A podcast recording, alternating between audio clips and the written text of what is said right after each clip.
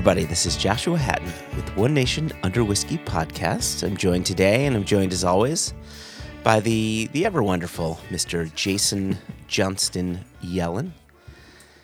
All right, you're just. I heard you keeping yeah. it simple there. That was good. That was impressive. I did. You know why? Keep it simple. I, I couldn't. I'm still waking up, so I couldn't really think of something like witty, and, and I didn't take a shower yet, um, so I didn't have shower time to to think of something.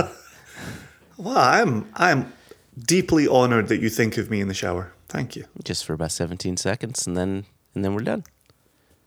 That's all it takes to come up with a nickname. That's all it takes to come up with a nickname. Let me say this. Hmm. Since we're in the intro. See, since you introed me as lover of sandwiches, which 100% true, 100%. Yeah, Do you know the only number of people? truths. Yeah, number of people asking me sandwich follow-ups. It's fantastic. it's absolutely fantastic.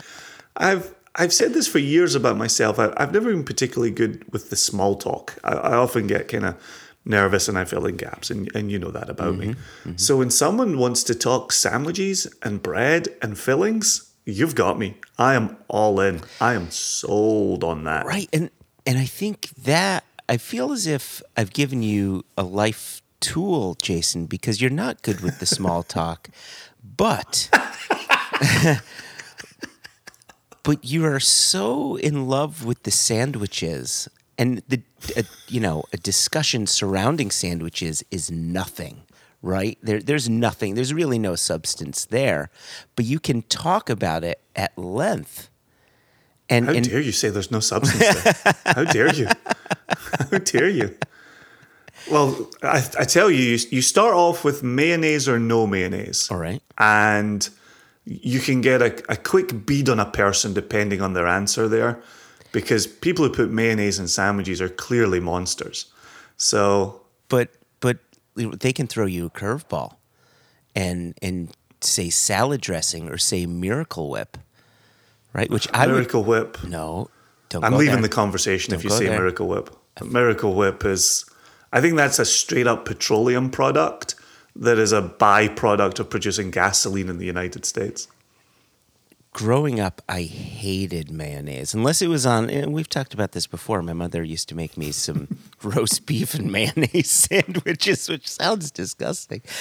But when I found Miracle Whip, it was.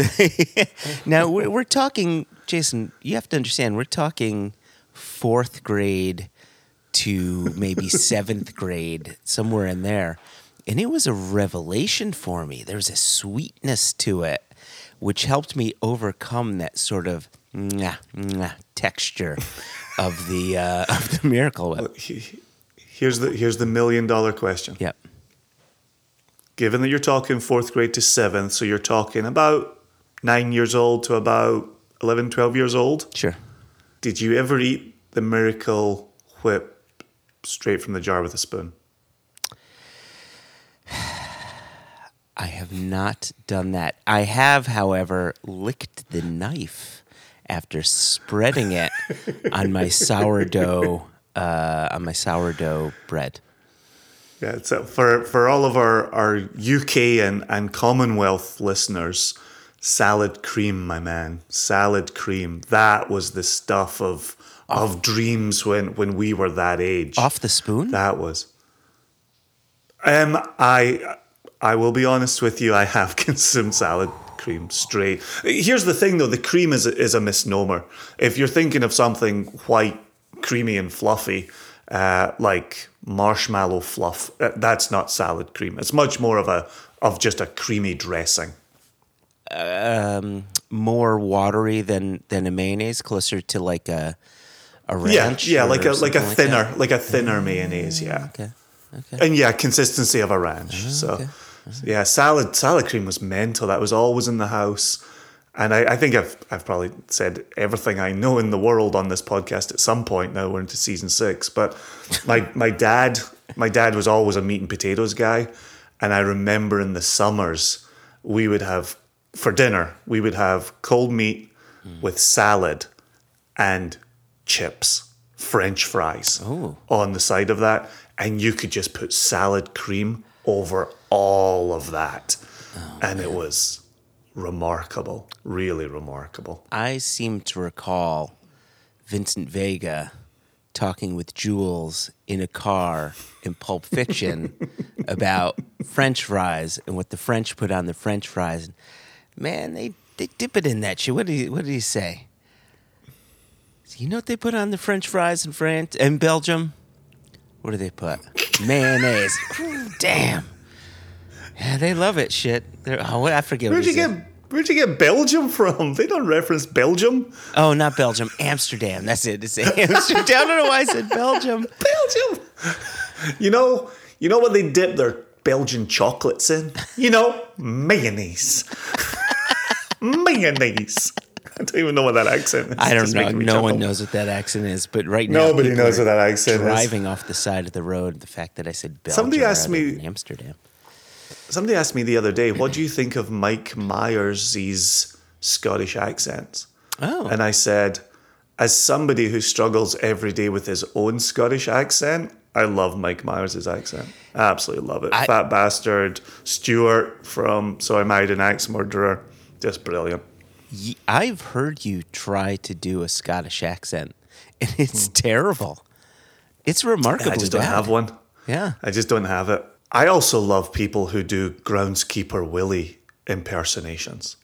Like that's that's a sound that I can't make come out my mouth. So you don't get get all upset with the with the appropriation with the you're making fun of my my people kind of thing. No, because it's a it's a it's a stereotypical accent, hmm. right? You'd, you'd be hard pressed to go to Scotland. I'm not saying they don't exist, but you'd be hard pressed to go to Scotland and meet someone who actually sounds like Groundskeeper Willie, or actually sounds like Stuart from So I Married an Axe Murderer. But but as a caricature of an accent, I think it's a, I think it's fun. Like I, I don't think it, I don't think it works for us uh, for us middle aged white fellas to be doing our best Apu impersonation. No, I think that ship point. has sailed. Yeah, yeah. Um, but yeah, I think I think Scotland, I think Ireland are still still on the table. So- I still think there's fun to be had there. So you're saying a cartoonish accent of a stereotypical cartoonish accent is okay. Oh, of a white guy, yes. Oh, okay, okay, there you go. I'll fill in those ellipses for you. You know. Ah, Jason, I'm just back from my trip to Bermuda. A nice rainy, windy, blowy time. Who is it that sang the song? Do do do. Is one of those words Bermuda? Oh, Bermuda, Bahama, come on, pretty mama, Key That's the Largo, hmm Montego, ooh, something we go. Swanana. It's yeah, it is. It's the Beach Boys without Brian Wilson, aka pure fucking trash. Um, you know, but hey, it, it made the Oh, eighties. the mayonnaise of the Beach Boys years. the total mayonnaise of the Beach Boys years. Yeah, rough stuff. Just pure pop garbage. So it sounds like you would have been sunning yourself on a deck, swimming in a in an open pool, just covering yourself in the SPF 50. Did all of those things happen on this cruise of yours? I would say 100%, 0% of that happened. That's a shame. That's a bit of a. You've you've come back uh, with a little rust coating. That's it's not a tan. You rusted. No, I just, I, I got, I just a, a bit, yeah, exactly. There you go. Oh, you took my joke. God damn it. This is what I get for only listening 25%. I was- oh, Jason. I remember. I remember when you used to listen fifty percent. I'm I'm actually getting adjusted to this twenty five percent world. You liking I'm it? starting to read your eyeballs. Like this is only twenty five percent. This is only twenty five percent. Ah, but but I'm back. I'm happy to be back and and I'm excited for a few things. I'm excited for the guests that we have today, Samara B. Davis. And I'm excited for a little game that we're going to be playing a little later. uh, courtesy of our friends at Blind Barrels, who, you know, listeners would have heard his name many times in the past. Uh, Seabass, Christopher Sebastian, or, or you'd say Christopher Sebastian, uh, is, is a part of. And uh, so we're going to be doing a little game with something they've sent to us a little later after our interview Indeed. with Samara. So I'm excited for all that. Indeed, indeed. Do you have some oil for this Tin Man? Is that what you're doing over there to the Tin Man?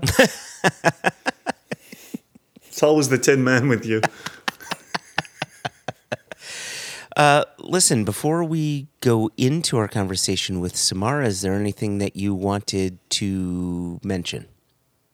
I will say, Extra Extra is starting to take on a little life of its own where, and, and I think it's only a reflection of the whiskey industry moving under our feet in 2022. Okay. But the the feedback that we're starting to receive on the investment side of the business, mm-hmm. the feedback we received talking about the independent bottling side of the business, mm-hmm. And the feedback we've received in just briefly talking about NFTs. Yeah. Like these are these are independent bottling has obviously been around for a long, long time, mm-hmm. for a hell of a long time. NFTs new to the scene, mm-hmm. taking advantage of of new technologies. Excuse me. It's hard for me to get these words out. and and then this this modern investment scheme revolving around casks Yeah, and this yeah, this yeah. kind of the shape that it's currently taking. Um, it's interesting to me the people who listen to our podcast, the people who follow Single Cask Nation, are for the most part people excited by whiskey, liquid in a bottle, being opened, being shared, being experienced among friends. Not being in Singapore, having to burn a token to receive it a month later. Yes, go on, continue. those are words and so and so so that that part's interesting for me and so in looking at where we're at as an industry and and you know the the question that for a long time we've ended the podcast with uh, with our guests or, or ended an interview with our guests with what are you most excited about as you kind of look forward? is a way to always celebrate the best of this industry. And it's been interesting with some of the the extra extra areas of focus where to our minds to our sensibilities we're not necessarily presenting the best of the industry mm. and the best side of the future of this industry if the future of this industry is NFTs then I think we and our a lot of our listeners and a lot of our our nation friends might be upset. Uh, yeah, I, I, I think, I think we're looking at a blip in time. I, I think, like if we're talking NFTs specifically, I think it's become a thing. It will likely remain a thing, but to be the thing, to become what whiskey's about, I, I don't think so. I think it will remain a smaller segment. It may grow, but I think it will remain, hopefully, a smaller segment. As you talk about it being a blip, do you think it'll be a beanie baby sized blip on the the whiskey industry radar? I hope it's more a Furby blip, right? The Beanie Babies went on for a few years, but Furbies were just the one year. Or the Bell's decanters of the 21st century? I feel bad for all of those people who Real spent bad. so much money on Bell's decanters. Real bad. Yep. You couldn't pay somebody to come to your house to take them away now. Right? Have you uh, just at, really quickly, just out of curiosity, Have you ever had any of the Bell's liquid that was in a Bell's decanter? Was it just standard Bell's blend? Was it something that was unique for the decanters? Do you even recall? Nope. You don't. I know nothing about them aside from some people invested real heavily in them. They were like the Uh, Scottish had- Beanie had- Babies. had Basi- rooms full of them and thought, this is my retirement. This is it. Just like the Beanie Babies. so, yeah, it's, it's another one of those tough things, though, right? When you see something blowing up and you think, oh, I'm going to go get a part of this, you're not the only person having that thought. And so a lot of people are buying those things for investment. They're buying the toys and never taking them out their packs. Yeah. But but the value that ever accrued was because so and I'm I don't know why I'm not saying it out loud. I'm thinking about Star Wars Star Wars toys here. Easy, No, easy. the, the the reason that some of those accrued value is because kids were buying them, ripping them from their packaging, Ah, and playing with Yeah, them. exactly. And then somebody comes along and says, "Actually, I found this unopened Luke Skywalker in the back of a cupboard. Yeah. I'd hidden it for you know an upcoming birthday yeah, and forgot about it for thirty years." And folk go. I would like to purchase that from you. When they then re release Star Wars toys and folk go buy them and store them in their cupboards, and they're not worth that. baseball cards did the exact Yep. same thing, Yep. right? So, Yep. comic anyway, we're not. yeah. The, the, the point wasn't to, to rehash old territory. It was just to say it's been interesting to me that Extra Extra is starting to get some feedback reflecting some general uneasiness with some places the industry is Well, going. I, I'll tell you, I like that you bring this up because it makes me think of the thing I hate about news in general the most, and that is always focused on the negative. Right? That's so easy. It's low hanging fruit to focus on the negative and and the the negative what ifs. So with that in mind, as we're looking at news stories, I'm going to try to seek out the more positive ones to help offset the less positive ones. Yeah, I, I think sometimes the the positive, fun ones are the ones where you find somebody's top five list or top ten mm. list mm. of bottles, and then you just go through it and you say, "Do I agree or disagree? Here's why I agree. Here's why I disagree." Like those are those are the kind of the fun whiskey conversations to be had, but it's not necessarily breaking news in 2022 that somebody has a favorite top 10 whiskeys. But those are always fun episodes to cover. But if you're looking for good news, I would look towards today's guest. Hmm. And I would look towards an ever evolving whiskey fan base. Mm-hmm.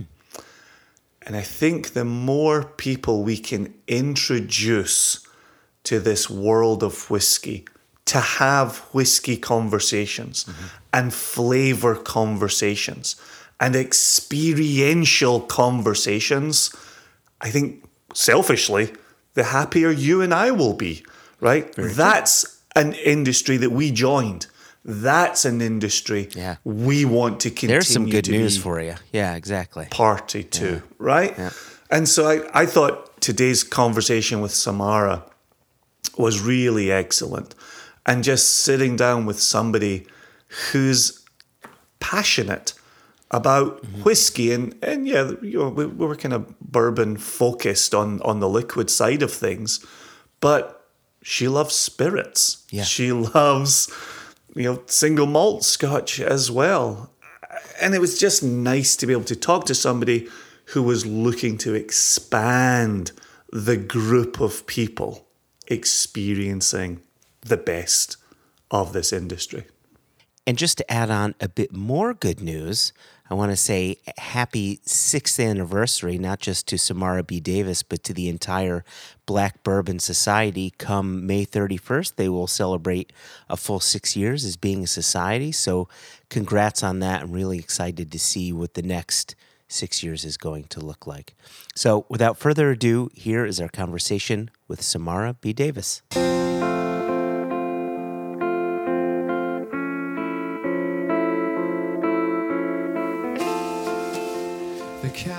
Samara B. Davis, I'm really excited to bring you on board. For those of you who are not familiar, Samara, you're the founder of Black Bourbon Society, yes. which I was looking just on Friday that you have close to 25,000 people in your Facebook group, mm-hmm. which is just phenomenal. Um, so, a huge Facebook group. I wonder if you could just you, give our listeners the lay of the land. Talk to us about the start of the Black Bourbon Society, uh, its beginnings, how long it's been around, and, and how you've grown it up until through today. Well, thank you for having me here. I'm very excited to share my story with you and your audience. Um, let's see. Cheers. Start from the beginning. Black Bourbon Society was something that I created almost six years ago when I saw a need for more diversity and inclusion in the spirit space.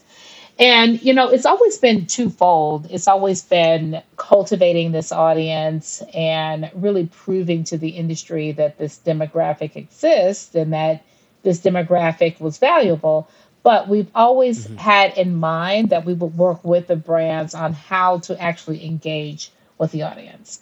So in mm. 2016, when I started this um, company or this organization, I came in with this big mission that I wanted to prove to the industry that African Americans were worthy of of experiencing, you know, this direct consumer marketing um, experiences and events that I had seen the brands do for other demographics.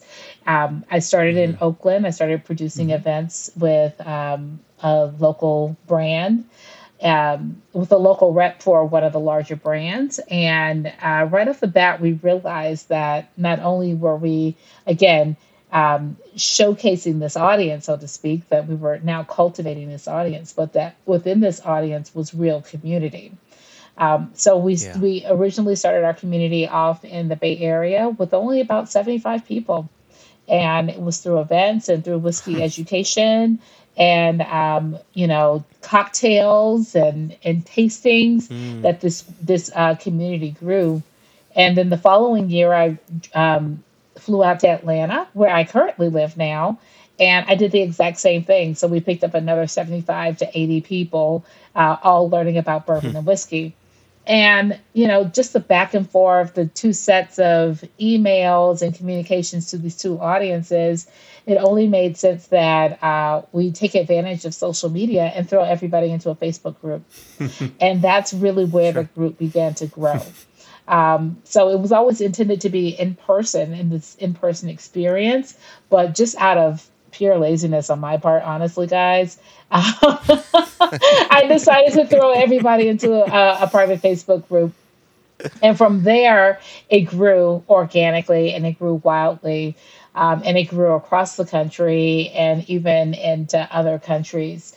Uh, so, yeah, now we've got 26,000 members all talking about uh, bourbon and whiskey 24 7 within this private Facebook group and we you know curate special programming and educational opportunities specifically for that group but we still hold true to mm-hmm. what we were originally doing back in 2016 and that's working with the brands on how to um, connect and genuinely engage with african american consumers so we still especially now that covid is quote unquote over right?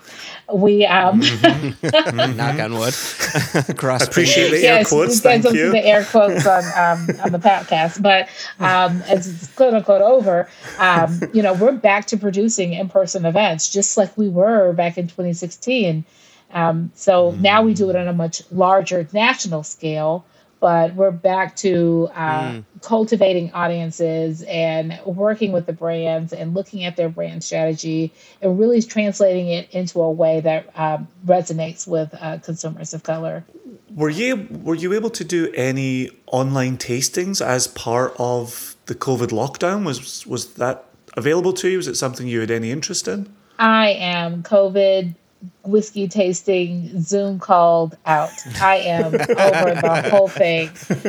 And you know, and so so here's the thing with COVID. We said you either did three things during COVID, right? You either learned how to make bread, became a plant mom, or learn how to drink whiskey.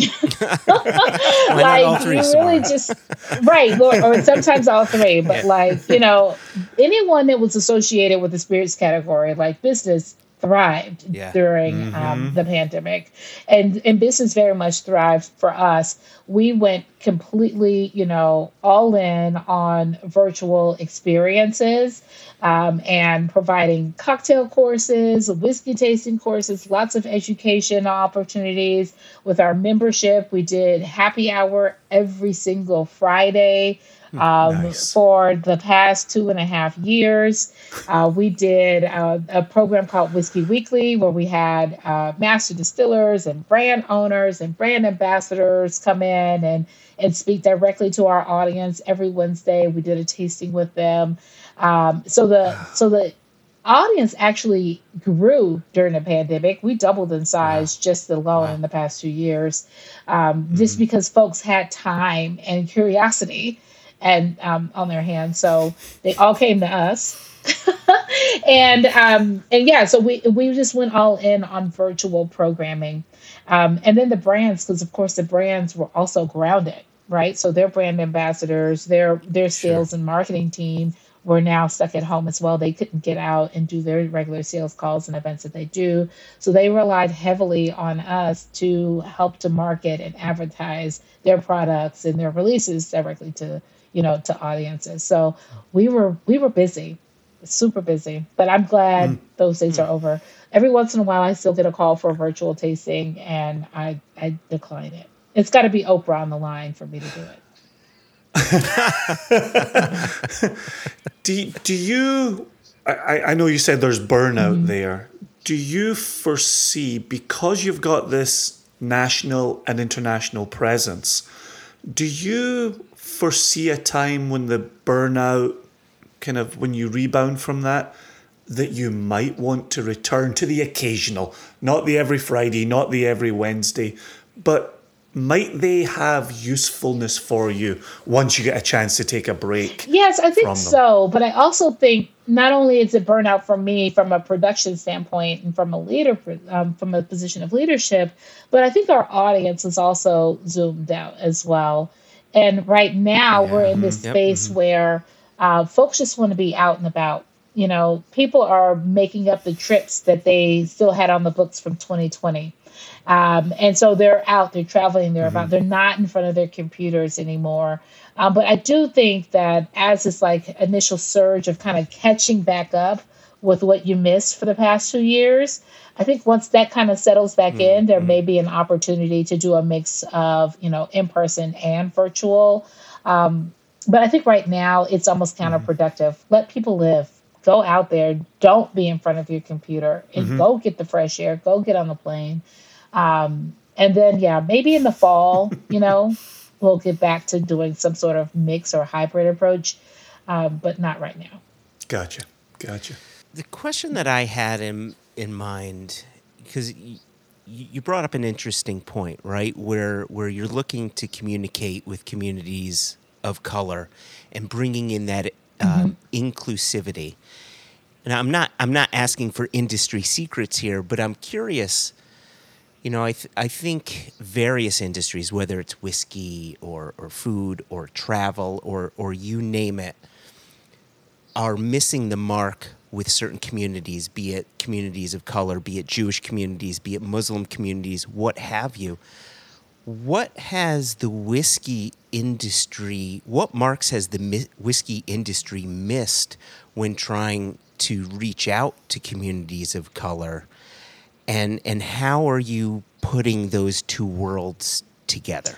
That's an interesting question. You know, I don't think the industry, the whiskey industry didn't know it had a diversity issue, right? I think before I mm. came onto the scene, whiskey was very much promoted as a middle-aged white male's drink and it's been that way yep. for mm-hmm. decades mm-hmm. and you know for hundreds of years honestly um, and i think the whiskey world was quite happy just living in that lane of being the middle-aged sure. white man's drink And then five years ago, when you know I started Black Bourbon Society, you also had other women's other groups popping up, right? You had Women Who Whiskey started popping up. Um, you had Whiskey mm-hmm. Chicks. Mm-hmm. You've got now mm-hmm. got Bourbon Women. Um, you now have women taking on major uh, leadership roles within these organizations.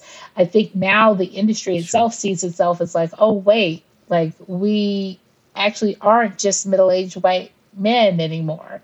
Now we are women. Yeah. Now we are African Americans. Now we are Latino and we are, you know, different religions and and and Asian and LGBTQIA. Like we're all the things. Um, and I sure. think mm-hmm. the the industry kind of caught was caught off guard with how do we pivot and how mm. do we diversify um, an industry that has always been sold and positioned in one way in the market. And they very much still struggle with that to this day, mm-hmm. um, although there has been some um, yeah. some strides that have been made, and they have had to, you know, to recognize and acknowledge that diversity is happening before our very eyes, like this major push, push not only in the industry but societally, right? Politically like we are all have we are all mm-hmm. seeing this major push mm-hmm. for diversity and inclusion um, and so they're scrambling just like everybody else is to try and figure out how do we how do we change our messaging how do we actually do this the right way the truth is the majority of brands don't know how right there's no one on staff that knows how uh, which is yeah. why again yep. we are consulting with the brands and we work with them behind closed doors um, to figure out the best strategy to do that. Jason, I don't. I don't know if you had a follow up to that, but I, I, I have a follow up, but it sounds like you've got a follow up yeah, as well, well, So go for it.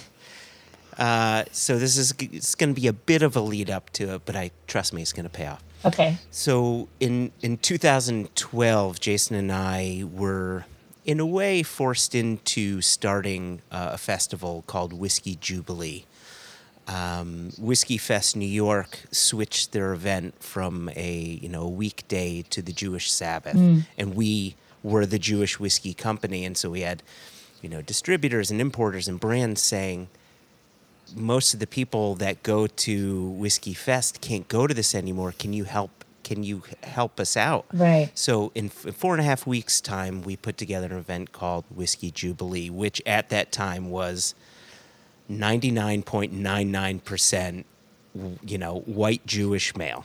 And over the period of around six years or so we we grew into chicago we grew into seattle and i, I would say by the end it ended up being a more 65-35 split of men to women. And then there were um, uh, people of color asian uh, latino etc it, it, was much more diverse. Mm-hmm. and we also made it you know, for us, it was very important to not have models behind the table, especially for women. Right. right? We wanted, we didn't want just you know pretty women or handsome men behind a table. We wanted people who could talk intelligently about the brands, and so that was the stipulation. If you want to exhibit, you have to be brand direct. You have to, you can't just be a pretty face. Love so, it. So we were very happy with that. Now, with that in mind, when I go to the to the Black Bourbon Society Facebook page. I love it there because the conversation is great, the questions are great. But I sometimes want to comment, but I also think, am I just another middle aged white guy voice that doesn't need to be heard? You, you know what I mean? So, like, so with all that in mind, like, am I taking the right position? Just just reading and seeing what's going on. Should should I chime in? You like, should chime in. Where? Yeah. Yeah. You should okay. chime in, and you know, and uh, of course, we are the Black Bourbon Society. I get this question all the time, but we are advocates for diversity and inclusion. So all voices really do matter and all voices really do lend to the conversation and we all grow together. So absolutely. And you know we have we have white male um, members and they show up at events and they're participating in the conversation and they're bottle swapping and it's it's a whole thing right okay. so it's like yeah we're all inclusive okay. so no by by all means like don't feel like you need to be quiet you know like we we welcome your voice and your expertise yeah, which yeah, is really I, needed you know yeah okay Okay. No, that's But but isn't there but isn't there then a fine line between that knowing that and we talk about this on the podcast, knowing that as middle middle aged white men, we need to be doing more listening, but at the same time Yeah. we do also have things to say and, and goodness knows there's enough people hearing our voices. How does one strike that balance between I know our kind needs to do more listening, but also I'd like to enter into the conversation? Well, I think it depends on the conversation, right? Hmm. And so if we're talking whiskey and we're talking about, you know, have you had this? Is it on your shelf? I'm looking, I'm trying to look at your shelf, Joshua, to see um, what I need you to send me samples of. But um, you know, it, it's it's um, it's all about like, you know, if we're having a conversation about whiskey, like absolutely, if you know about it, if you've got experience with the brand or you, it's your favorite, jump in and share that knowledge, right? Because that helps to to build the educational base of the of the group right? Now, there are some times when we have topics on diversity and inclusion, and it really is about um, African Americans feeling like they're not heard in the industry. Maybe that is a better time to listen, right? or to mm-hmm. even if you mm-hmm. comment, right? Maybe it's a maybe it's a comment of support to say like, I'm just listening. I really am finding it fascinating, and I want to know how I can support. So there are moments where you may want to um, just say that you're more of a listener and fall back and receive the information. But mm. nine times out of 10, especially in Black Bourbon Society, we, we are literally talking about booze all day long. and that, and, and, and, you know, unfortunately, the, like, not unfortunately, but fortunately, it's it has no color attached to it other than what comes Yeah, out of the barrel. You know, like there's no, Yeah, yeah, there's, yep. it, it's it's made for us all and I think that's the thing. Like um, when I really look at where bourbon is headed in in the future, you know, because we're five years in, we're six years in, and I think we've proven to the point that the black consumer exists and has major buying mm-hmm. power, right? And is a, is a as a mm-hmm. demographic that really needs to be acknowledged and recognized. We've proven all of that, mm-hmm. um, but I'm as I continue to consult with the brands. I'm now helping them to shift the way that they approach marketing to our society. And it's not just to Yeah. African Americans, right? It's not just to Asians or Latinos or or to middle-aged white males. It's really how this is a I think we are at a pivotal time in our society where we can redefine bourbon altogether it's almost taking a modern approach, getting out of some of this nostalgia that you know is built on it's uh, it's built it's built on um, discrimination and segregation and racism and all of those things, right? Like. I think it's time for us to move away from that and to just really go in presenting bourbon as truly America's native spirit. There you go. And if it is America's native spirit, then you then that is not just middle-aged white males. Because that's not what our country looks like. Yeah. You know? So exactly. um so yeah, so this is a conversation for all of us. So please jump in, join in and and share what you know. And yeah, share some share some of your samples back there, please. Oh yeah. Listen, you ever find yourself in Connecticut? Look me up because I, I have a lot of whiskey to share, and COVID's we- over now, so I'm inviting everybody. yeah, it's just come in, it's like please. I know you can't drink that all all of that by yourself. So Like, we do have a running joke though that Joshua's house is where samples go to die. Ah. And so if you expect anything to come out, if you go to his house, he'll pour for you all day and all night. If you wait for samples to come in your front door, it ain't happening. So Um, I agree with that. I'm the exact same way. And I tell the members if you're ever in Atlanta, please come by. I will open up all the cabinets, like underneath the couches. I've got bottles everywhere. Please drink as much as you possibly can. But no, me bottling, sampling, and Yeah, thank if you. you're waiting on me, it's never happening. Kindred, I knew we were kindred spirits, Yeah. Samara. Yeah. Thank you. So yeah, I feel validated. yes, come come to Atlanta, Joshua. The door is always open. Beautiful. I love Atlanta. I'm, I'm going to come back with an Atlanta question shortly. Okay. But I, my, my follow on here is in terms of this listening, in terms of this paying attention, in terms of this responding, and I love, absolutely love what you just said about let, us make bourbon for everybody. Let let's Yeah. all get involved here and, and share this. And so my I, I'm kind of curious how how quickly you'll be able to answer my question. I, I don't think it's going to be a particularly complex question, but is there some historical, even even modern historical Mm-hmm. caution from brands where to to treat people of color as a monolith is as bad as not listening to them. Mm. Is is there some caution there that you can't just walk in and say, here's what all black folk want to hear, see, taste. And so in order to not make that mistake, we're just gonna quietly go about business as usual and try not to offend people. It, how does do you, do you experience or have you seen some of that caution from brands? Absolutely. And if you have, how, and how should they get over that, move beyond that? Absolutely. Uh, You know, um, this kind of goes back to, you know, last 2020, right? It's not even last year. We've been in a pandemic so long, we don't know what year it is anymore. Um, but back in 2020, when we went through this racial reawakening or reckoning in our country Yep. um, around the murders of Ahmaud Arbery, Breonna Taylor, and George Floyd. And um, and how you know the brands were very slow to make any sort of statement especially around black lives matter.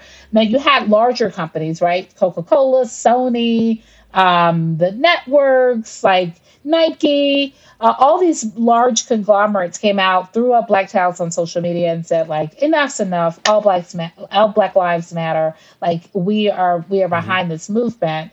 Um, and we and we are recognizing that this is a pivotal time in our in our country. Um, the brands were very hesitant to do anything. They kind of froze in the moment, um, and they acted like business was happening as usual, which was really disappointing. And you know, in true Samara fashion, I like to every once in a while I like to write a think piece and call people out and call them to the carpet. And so we did uh, we did this public letter to the industry where we did call them to the carpet. Um, and the response from the majority of the brands that I spoke with were, well, we just don't know what to do. And we kind of feel mm-hmm. like if we don't know what to do, then we shouldn't do anything at all. Mm-hmm. Mm-hmm. um, but how that comes off to the consumer is it comes off as if you don't care. And it comes off as if you've just plugged your head in the sand. And so it's very off putting to the consumer base who's just like, hey, don't you see us? Like, we are in pain. We buy your products all day long to cope with our pain. And you don't even recognize that what's going on in the world. Um, And so that was a really interesting moment, um, not, you know, for society, but especially with my relationship with the brands and really trying to understand how can we better serve them so that they can better serve their diverse consumers. And you know, you're, you're absolutely right. They really didn't know how to do it. Um, before then, they had relied on these like marketing stereotypes, right? Of like, oh, women like all things pink. Black people like all things sweet, you know, um, and they were just trying to follow off of some something in a textbook that some 20 year old said right? But had actual no value to it. Um, and so after having real conversations with them you know we, we had to say like look it's absolutely okay to say we don't know what to do in this moment but we recognize that this is a moment to make action and to take action. And and slowly you had brands that did come up and say just be honest. And that takes a lot of courage to do for a brand to say we don't know what to do in this moment, but we hear you, we see you, we recognize it, and we'll figure it out, even if we got to figure it out together. Um, and so I was I was very impressed that some brands did make that statement. Here's the flip side of why they really didn't want to do it though, is they didn't want to piss off their base. Yep. So again, Yep. Yep. in 2020, we're in the middle of the most heated election cycle known to man. We're all stuck at home, and then we're in the middle of this racial awakening in our country and in our society. just a lot of muck going on, and we were all at home and had no other choice but to deal with it. You know. Yeah. Um, But the base, which again has traditionally been middle-aged white male, sometimes from rural parts of our country or from middle America of our country, they didn't understand the need to do this whole diversity or to even speak up and be part of this moment too. And so a lot of the brands were also concerned how do we make this shift? How do we become more diverse without pissing off our our hardcore audience? And that's just a hard place to be in. It's really uncomfortable for everybody, you know. Um, so there's there's some there's some learning, there's some evolution that has to take place, but um, it takes courage. Courage is the number one um, answer to that. And a lot of brands are moving slow, but they're moving courageously, and and that that takes a lot of guts right now. Can you can you speak to the frustration? And and I I don't want to assume it's there, but if it is there, can you speak to it? Of saying, look, I'm a consumer. I've got black skin. I'd like you to speak to me.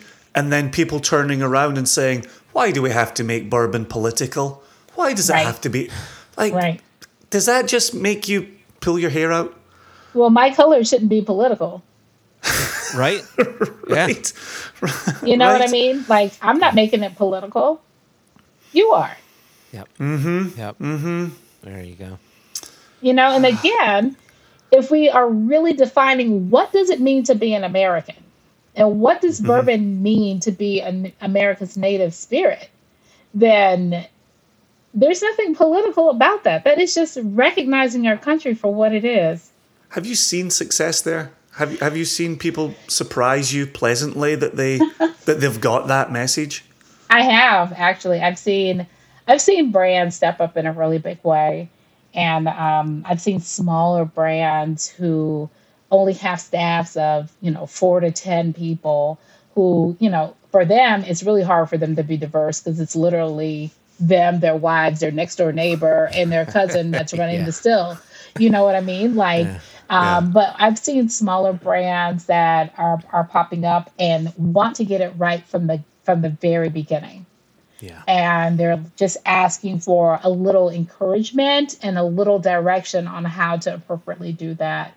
I'm seeing um, mid-sized companies who are growing, and as they grow, really want to take on uh, inclusion internally. How do they hire more uh, diverse talent within their ranks? How do they build a diverse workforce?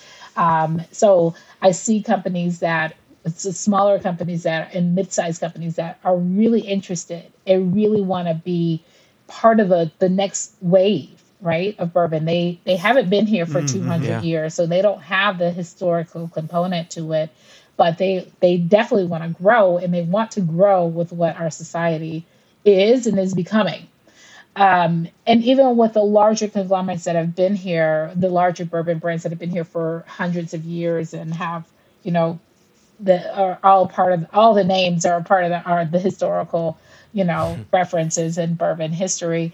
Um, they also want to get it right, and that work has to take a that work is going to take a lot longer. Um, and so there is no frustration with that because you just understand, you know, it takes forever and a day to move these big, giant, you know, barges. Mm-hmm, mm-hmm, literally, mm-hmm. you know, it's it's a difference between how do you turn around a tugboat, how do you turn around a, a cruise ship, you know. Um, so it takes a lot longer and a lot more effort to make that change. But you know, you've got companies that are um, really took on uh, an initiative to hire. Um, what's the word that I'm looking for? Like chief diversity officers. They really took on task force. To how do they make their staffs more diverse? Um, they started consulting and working with you know smaller nonprofits and really working with societies like mine to reach diverse audiences. Um, so there's there's some opportunity there, and I think everyone is trying in their own way to um, to get it right. Is that your work with Diversity Distilled? I know we've been speaking about Black Bourbon Society. Could you speak to Diversity Distilled? You- You're the founding director there. Yeah, so Diversity Distilled is our nonprofit organization. and it is it is focused more on recruiting promoting and um, retaining diverse talent within uh, the larger organizations. And it's not just the bourbon or whiskey industry it's the spirits industry as a whole. Sure.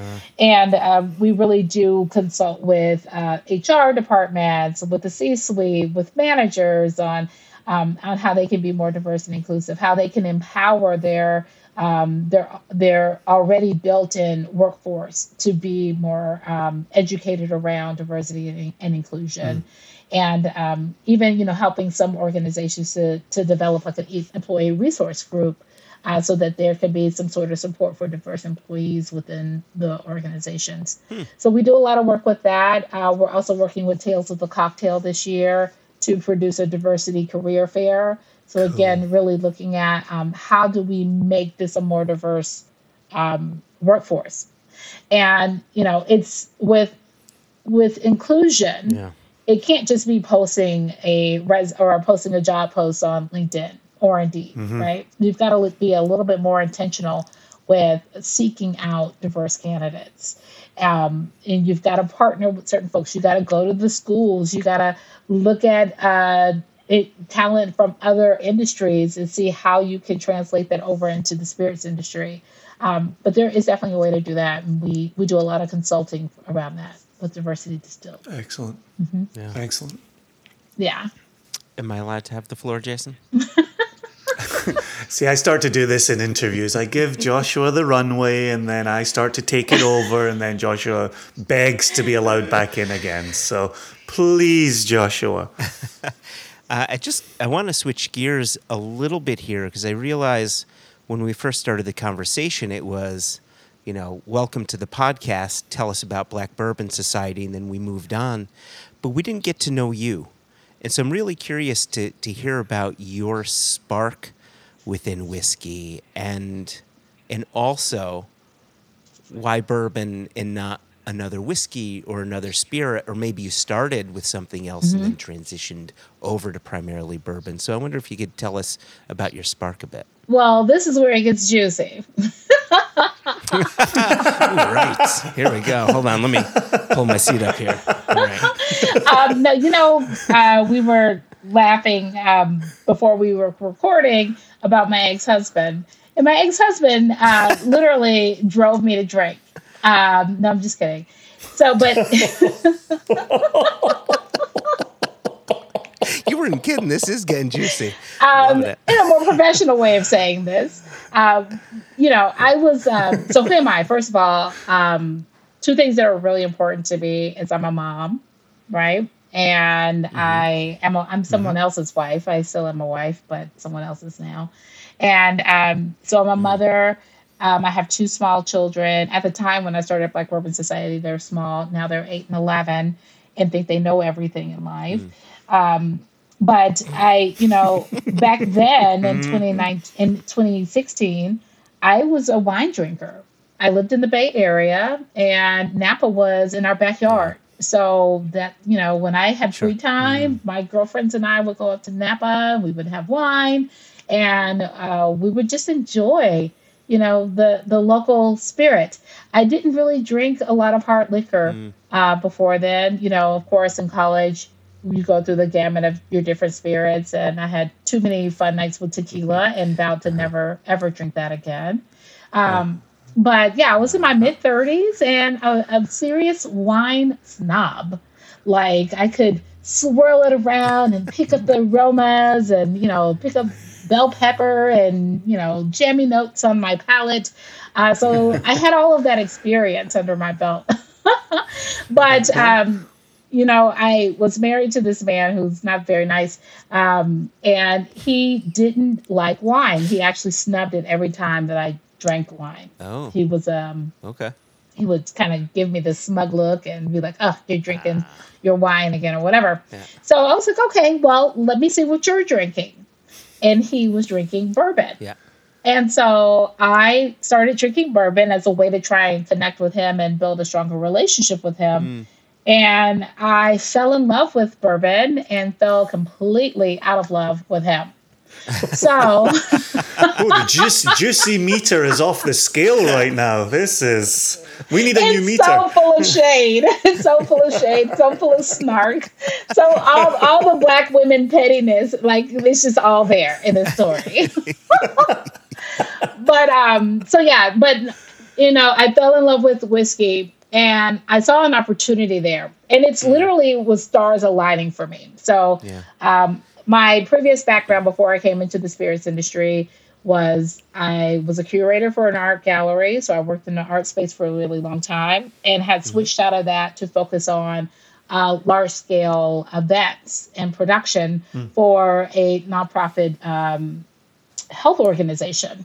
And um, I had worked there for a little while and then got into a point in my career where I was done with logistics and just wanted to start consulting and doing my own thing. So I had my own um, nonprofit consulting and event production business that I was working. I was doing an event for someone else, and there was a woman who was a brand new rep for a whiskey brand sitting at the table with me at that event and she and I started talking and um and started to get to know each other and I said, "Well, you know, I plan events and I do this in my sleep and I drink whiskey. I've got this new obsession with whiskey now cuz my husband at the time. Um so yeah, we should work together." And essentially she third party all of her work, all of the responsibilities that she was supposed to do for this brand. She gave it to me to do while she was getting settled and acclimated to the area where we lived. And so I learned a lot about how to produce uh, these direct consumer marketing events, like how an agency would produce it. Um, and it was really interesting. I asked her a question one day. I was just like, you know, I'm planning these events, but I don't know who I'm planning these events for. And and she's she was like, oh well, I you know I can't really answer this right now. I've got the cable guy company, and the moving truck is late with my stuff. Just I'm gonna forward you over my my marketing deck, and you figure it out. So she did, and when she did that, that's when I realized there was this gaping hole, and there was nothing geared towards consumers of color beyond the urban demographic. Um, Yeah. And so that's really how Black Bourbon Society got started. Like that's how my love got, my passion got started right there. It just was kind of like literally things falling into place. Um, I started Black Bourbon Society. I joined the USBG. I started going to all these whiskey trainings and presentations that the brands would give bartenders, just taking notes, refining my palate. Um, I then went to um, the New Orleans Bourbon Festival, the very first one um, in 2017 Okay. and continue to just learn and continue to meet as many people as possible in this industry. And uh, that's how I grew the business, and that's how I really got a hold in it, into it. Wow. And oh, go, go ahead, Jason. No, I, I just love every story that has, you know, I was sitting next to this person right. randomly at a random event and everything fell in place from that moment. I, I love stories And that then have the that husband, we got rid of the them. husband, and then we Yeah. picked up a new husband, and then like the story. But you know, every story that I have from that moment is really one that leads into a next, into another, into another. Um, and for me, what Mm-hmm. that means is that this was my purpose and a part of my. This was my part of my assignment, Yeah. right? um, and it, it's kind of hard you know you don't want to Yeah. find divinity in whiskey although it, you should right because jesus turned water into whiskey He- it wasn't wine um, It it's wasn't a wine. Yeah, mistranslation. they- a That's what I. mistranslation. That's what we're It's water sticking with, right? um, but um, but no, there's um, but there is some sort of divine need in this, right? Uh, and once I tapped Hmm. into whatever I was aligned to do, whatever my purpose was, literally doors just started opening, things just started un- unfolding Yeah, in a way that I couldn't have never imagined. So the the follow up question that I had, and and, and, and I- but I want to go down this a bit more, perhaps. Um, but the follow up question that I had was once you got hooked on whiskey and, and found Mm-hmm. that passion within whiskey and went down the rabbit hole, how much room do you have for wine now? Like, can you can you Hmm. go back to wine? Do you have that same love, or or is that not as special to you anymore? You know, what does that? I'm in my like? 40s and something about tannins don't sit well in my stomach anymore. Yep, it's all comes up here. Then you need the tums. Yeah, it's just like I get it. yeah, it just it doesn't sit well. Um, but I I'm headed to Napa. I'm on a top secret secret project. I'm headed to Napa Valley with the brand in two weeks. So we'll be there doing some things with wine and with whiskey. So I'll get a chance to pull that all back together. Um, but no, I still drink wine, just not as much. You know, there's still a time for it. I still love a good margarita. Like I've I've actually gone back and revisited yeah. tequila Yeah. as an as an adult, quote unquote. you know, Hashtag drinking responsibly. drinking responsibly, right? Like I realized that I realized that a lot of tequila that's given to 20 year olds is actually not tequila. It's just Yep. junk.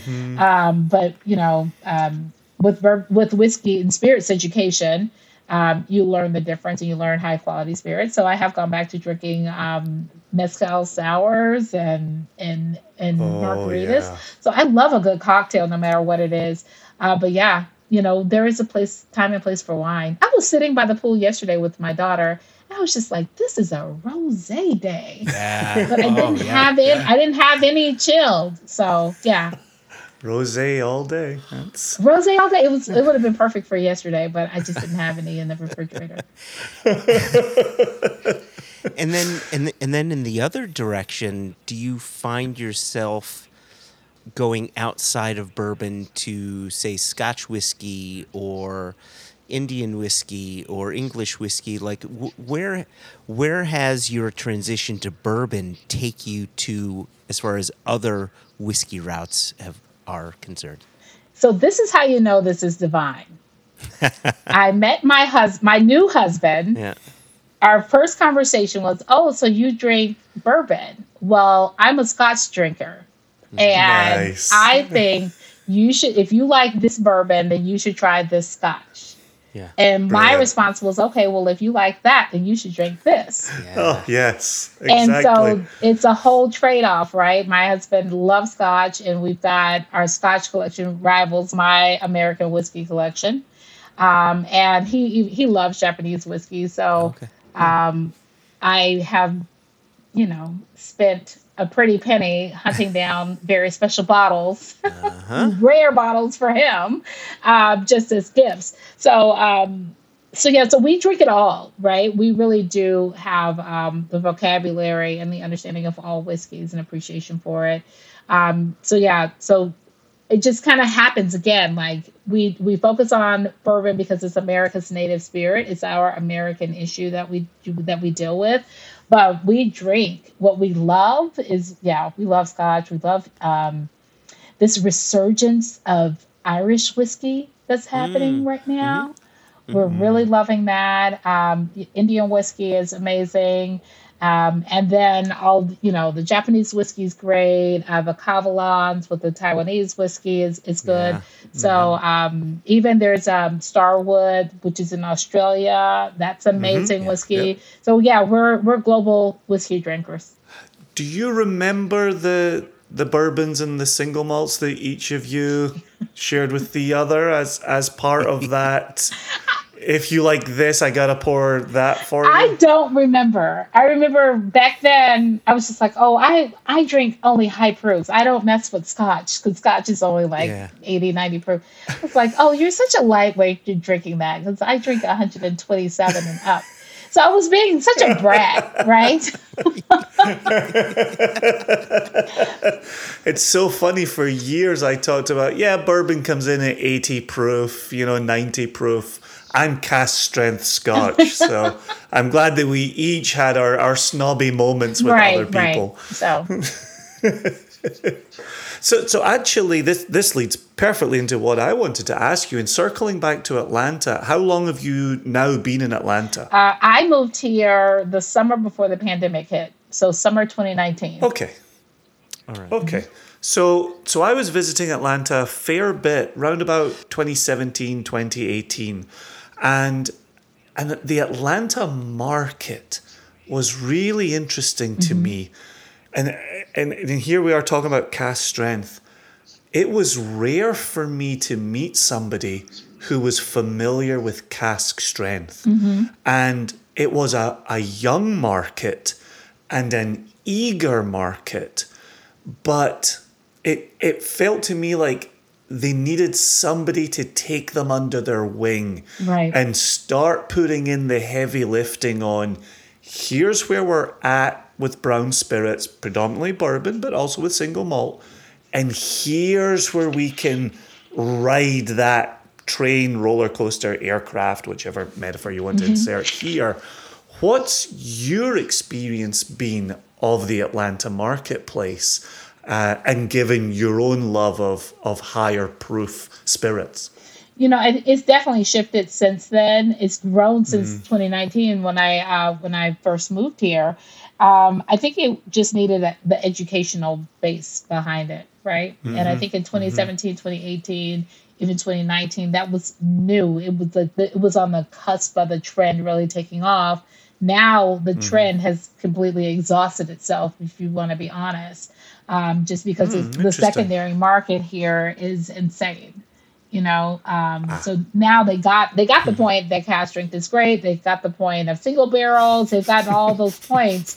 Um, and now you know you see a lot of price gouging with retailers here. Um, damn you it. know and selling you know 99 bottles of eh taylor for 5.99 you know 8.99 um, Yep. so the, the so it's not a secret anymore. We also have gotten some really cool bourbon bars here and some new cocktail bars that have great whiskey programs and and, and great collections on their shelf. So um, the accessibility, it's a little bit easier to get some of the stuff that you wouldn't be able to find um, and have a sip of. So the educational opportunity has has grown here a lot. Mm-hmm. It, it was interesting to me because there was so much building. Both Atlanta and Nashville just had so much construction happening in both places. Yeah. And new bars, new restaurants, you know, cocktail specialists were opening up so quickly that it was hard to to educate everybody who needed educating mm-hmm. and to to bring them up to speed as quickly as they needed to come up to speed. There were obviously places here and there. Um, Ponce Ponce de Leon, Yeah. is it the that kind of indoor market City space Market, that was yeah. Ah, absolutely remarkable. I loved it there. Um, walked past Hugh Jackman there uh, one night. You know, some of the some of the Marvel um, filming was happening in. Yeah. Atlanta at that time. Well, you've got to come back. And- There is and- a bar at Ponce City Market that is in the clock tower. It's a speakeasy bar um, that Ah. you just have to know about. It's it's called Twelve, uh, but it's at the top. There's a rooftop like carnival, Nice. but there's also a set of staircases. There's no elevator access up there, but there's a set of staircases that look super duper creepy. And I promise you, there's no chainsaw murder at the top. But you open the door, Famous last words. and it's like chandeliers and velvet couches and um, the best whiskey Fun. and cocktail, um, you know, spirits collection that you could ever have. They don't have cocktail Yeah. menus. You tell the bar what you like, and they go from there.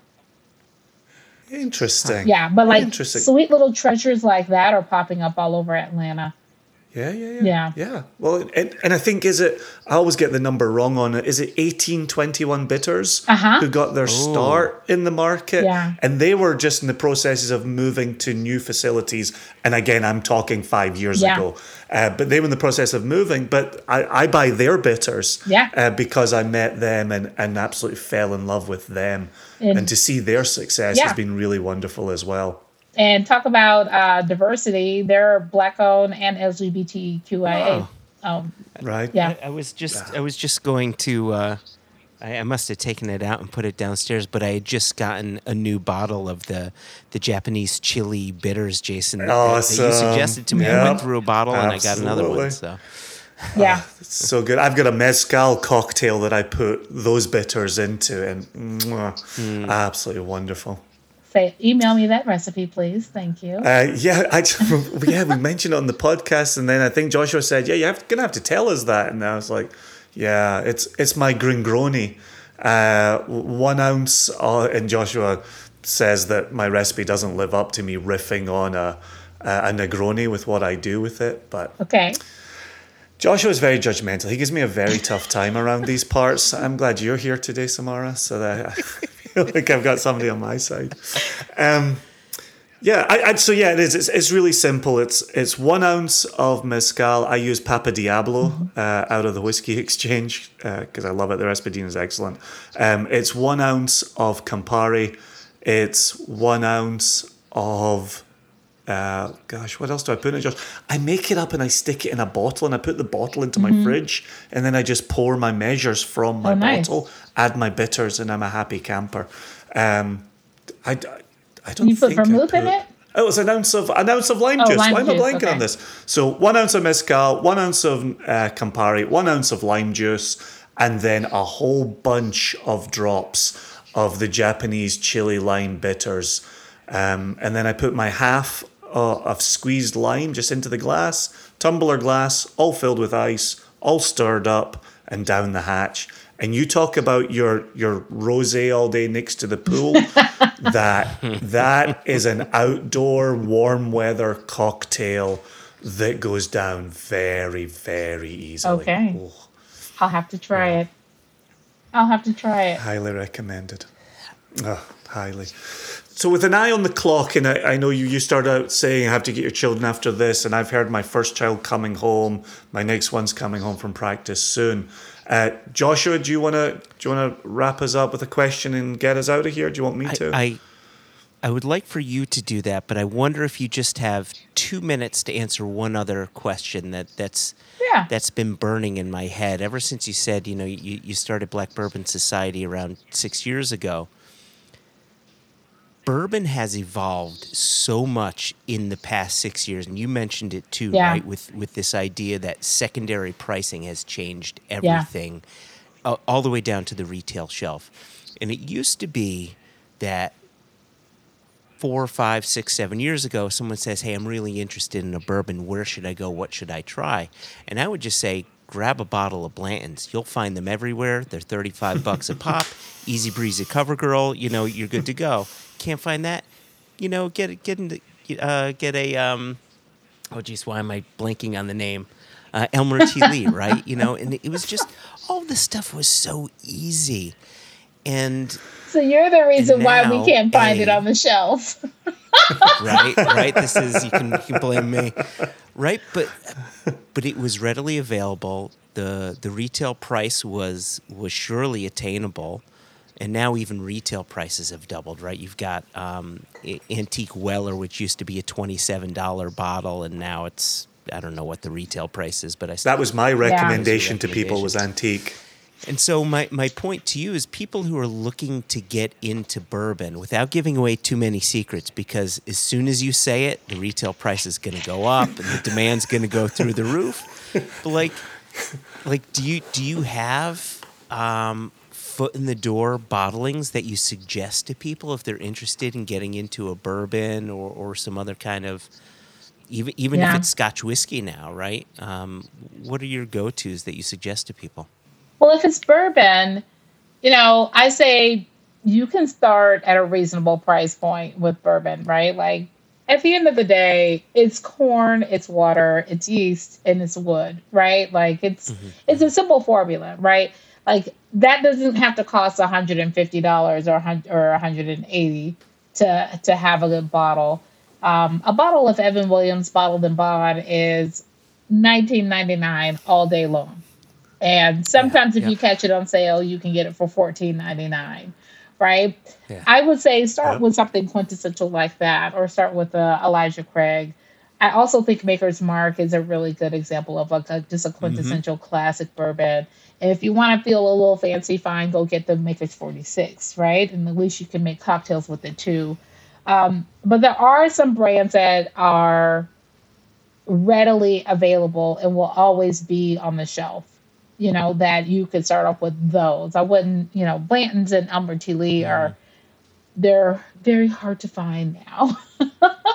you know, and they have distribution issues. And, and, and it's, yeah. it, it just really depends, right? So, like, you can find Blanton's in Walgreens in Florida all day long, right? Like, they don't have any distribution hmm. issues in Florida. They don't have distribution issues in Texas. But someplace like California, you can, can't find it on the shelf. And if you do, you're paying $160 for it for a $50 bottle. Yeah. Um, so I I always suggest hmm. something that is always going to be on anybody's shelf. So mm. go for your Evan Williams, go for your Elijah Craigs, go for your Maker's Mark, um, your Woodford Reserves. Like mm. just go for those tried and hmm. trues.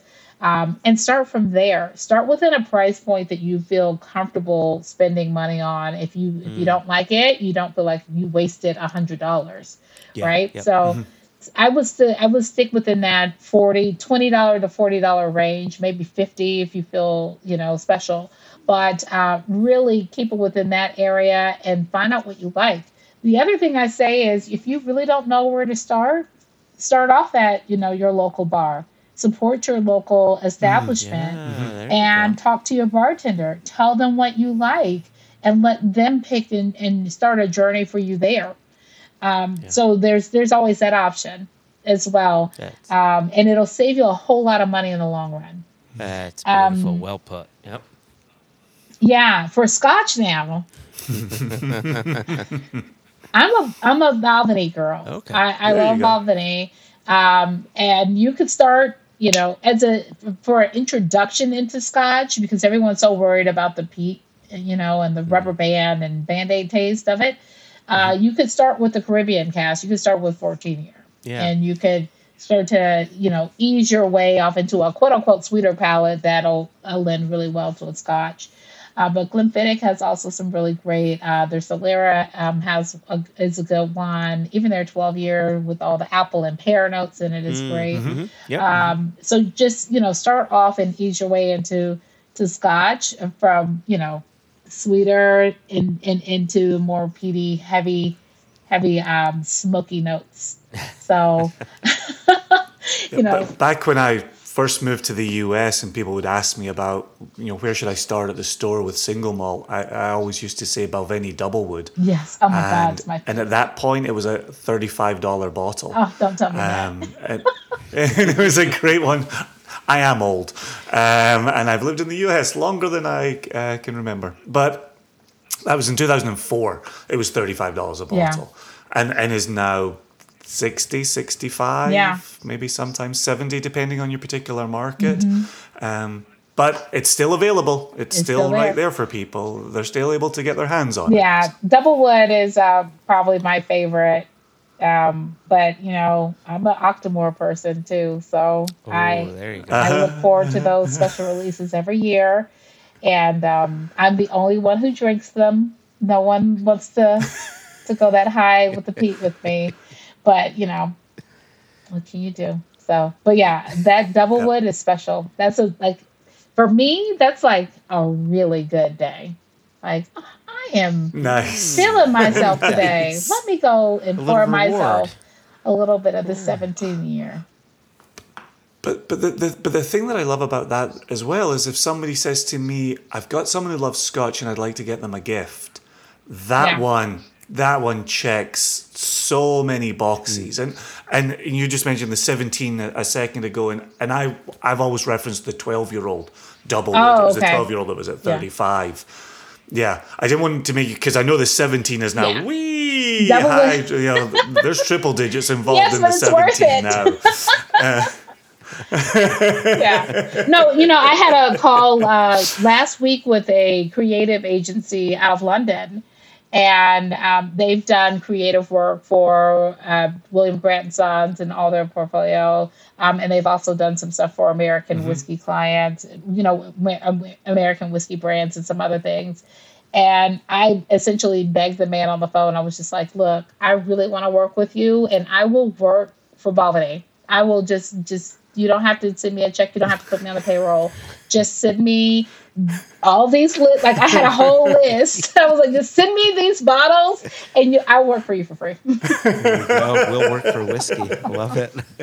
we'll work for whiskey. For American whiskey, for bourbon, no, pay me. But for scotch, we can negotiate. Uh, well, actually, on, on the subject of work, and, and I know you've got irons in, in many fires and many projects, and I know you are crazy busy trying to schedule you for this Yeah. uh, interview. Gosh, we covered a lot of dates, and I'm so glad we got to Today sit down with you. Yeah. yes, Thoroughly enjoyed meeting you and having the conversation. absolutely. And and the, the closing question for you is looking forward, loo- looking into the future. I, know you've talked about things you'd like to see from brands and, and how we speak to people and how we become inclusive. Wh- What are you most excited about as you look into your own future, your your professional life ahead, which may very well incorporate brands? Yeah. But what has you jumping out of bed in, in the morning, aside from your kids, uh, of course? Uh, professionally, what are you most excited about looking into the future? Oh wow, um, this is a loaded question for me. I am, I'm looking to see what is next for Black Bourbon Society. And again, you know, earlier in the in our conversation, I said that, you know, I feel like we've proven the point that the African American demographic is there. We know the data behind it, and you know, we know we've we've claimed our value in the industry in the space. Um, so I'm looking to see what's next with Black Bourbon Society.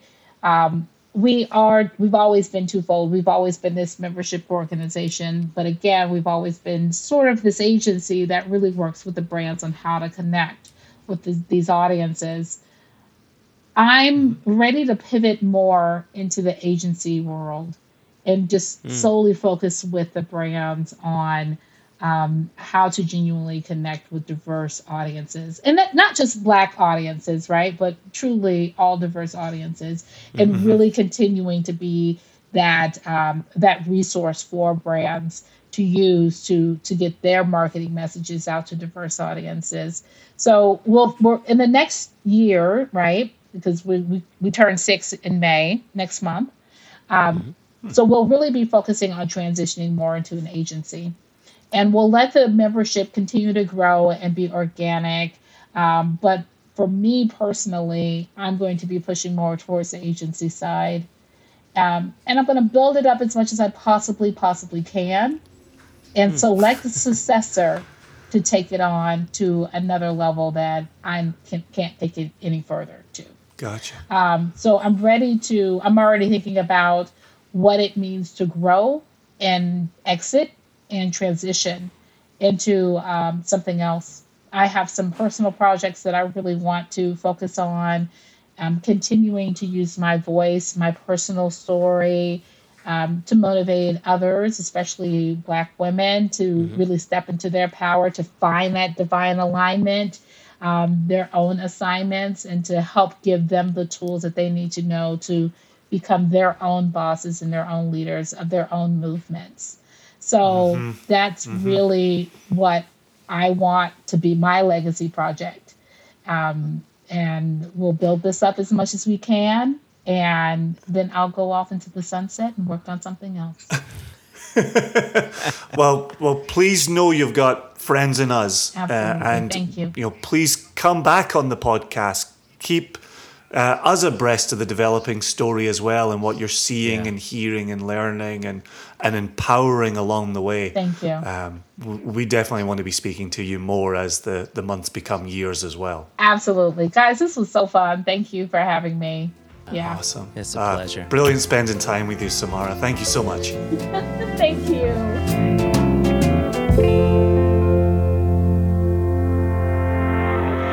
Samara, thanks again so much for for taking the time to meet with us. There was a lot, Jason, that I learned in this conversation, and and I would say all of it positive. There was one comment that Samara made, um, which which struck me and and has sat with me for well since we've since we had our conversation and hasn't sat with me easily. And it was a comment where she said, I think it was towards the end of the conversation where she was talking about, you know, the the African American community, the people of color community, where she says, we we've proven ourselves as consumers. mm-hmm, mm-hmm. Just the idea that a certain community of people has to prove themselves in any yeah. way, shape, or form, I think is a really sad statement, or it makes me sad. Um, and even more sad that it came out her mouth in such a an, an easy manner. That it was mm-hmm. just this is a matter of fact, and sadly, it is a matter of fact. But it's re- it's sat with me for a while, and it's something that I think is is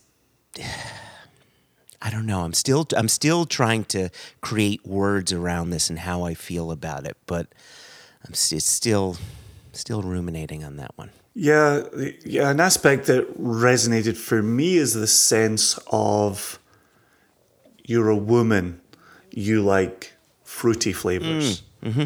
You're African American, you like sweeter flavors. Yeah.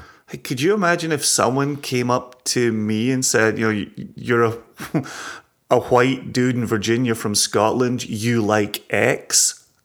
I'd oh, be like, yeah. go fuck yourself. Yeah. like, yeah. I, I, like all the things. I'm willing to explore all the things. It's it's always that willingness to put a palette in a box. Mm-hmm. And and for me of the of the 10 years of traveling around with Single Cask Nation, meeting the number of women who love heavily peated whiskies. uh-huh. And and and the mistake is to say, "Oh, that's surprising." Like because the because the reality is of course you do. Yeah. of course you absolutely fucking You're do. a human like, who has a tongue and enjoys flavors. Maybe you like these ones, maybe you don't like these ones. Right? Yeah. Right. And that and that was that was another part in, in talking to Samara where we're saying, you know, what about when people get a little uncomfortable and they're like, oh, you know, you're you're an African American woman, you know, oh, why are we trying to put politics into into enjoying whiskey? And, and she's like, the color of my skin isn't political, right? Just like yeah, you said yeah. a second ago, you have a tongue, you like flavors, yeah. like boom, end of story. And and I love the simplicity. You talk about something that that sat with you. I enjoyed the simplicity of her answer, mm. where she didn't dress it up, she didn't let us or anyone else off the hook with more words. She just said, "The, the color of my skin isn't political." Yeah Yep. and left it. like, yep, I I heard that loud and clear. I, I thought that was very very well said. Mm-hmm. Yeah, yeah, it was it was a pleasure, and and I hope Jason that she takes us up on the invite to Virginia, on the invite to Connecticut, mm-hmm. and, and, you know maybe we can come down to Atlanta and have some mm-hmm. drinks with her. She was just a lot of fun. I could have sat and talked with her for for another hour or more easily, easily. Well, and and again, just like we we said, both on wax and, and off wax, when we we'd hit stop on the recording, like she's going to be back on the podcast. Oh, yeah. That was that was the first foray into this. There will be future. How are things looking? How's your work going? How's diversity distilled doing? Like mm-hmm. there's there's a lot to follow up there as well. Mm-hmm. And I'm I'm excited to see how things go for Samara over the next year and the things she was talking about being excited yeah. for looking into the future. Yep, same.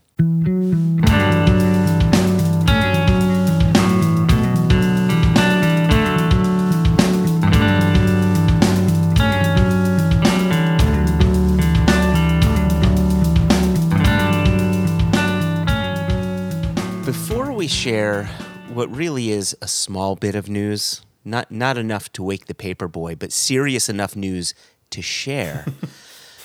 I don't know if you did this purposefully or not. Mm, but if this, it's good, I did. If it's bad, I didn't.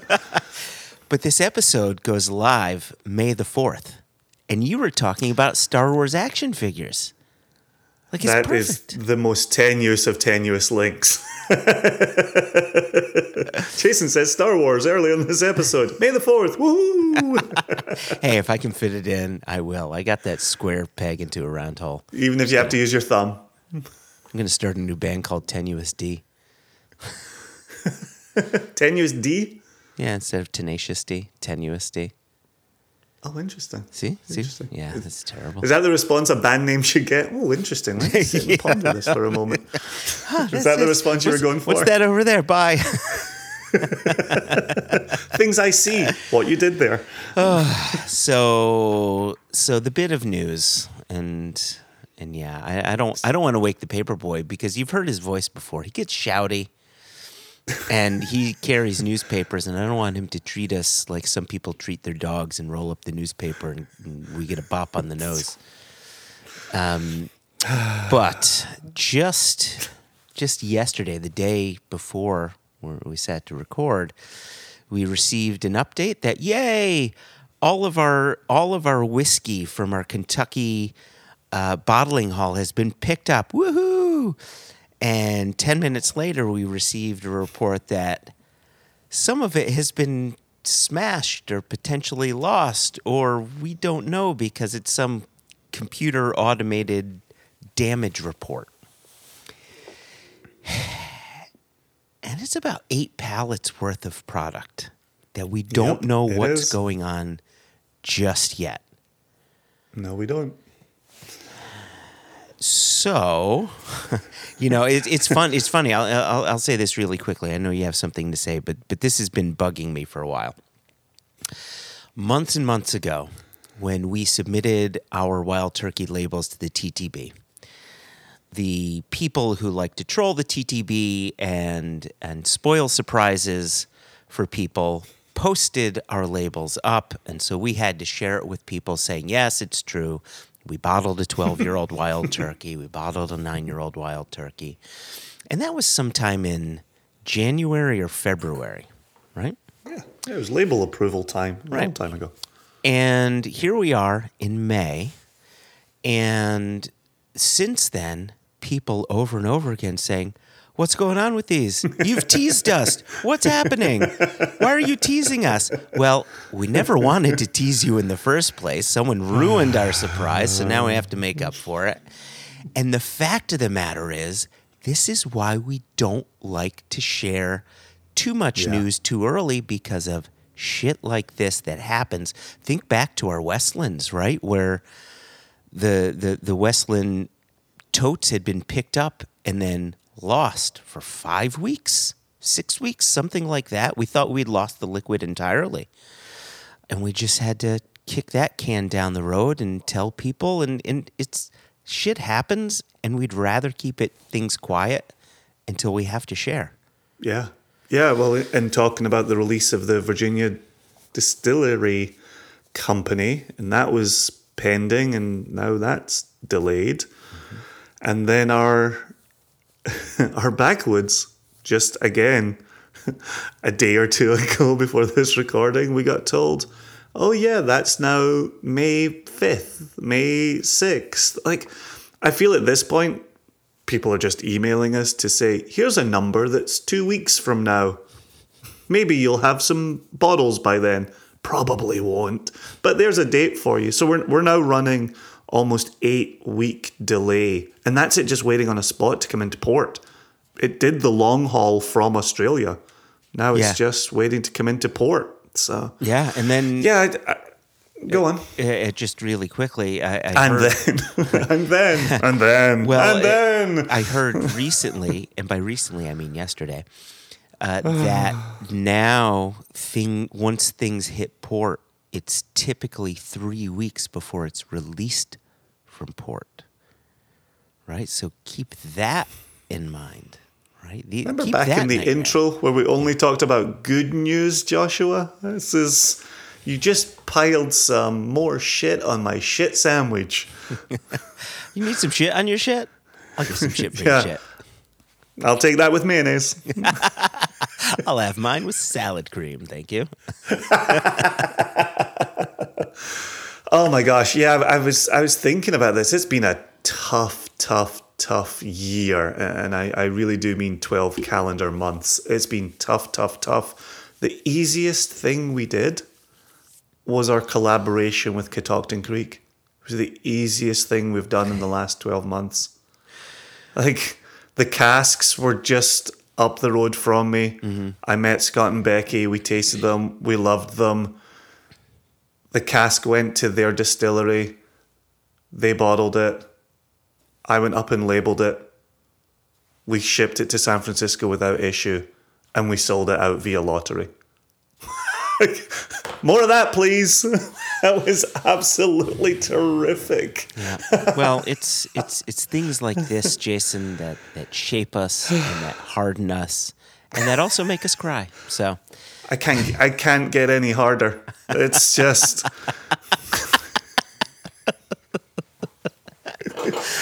I I need it to soften me. If your whiskey industry has hardened you for more than four hours, please see a specialist.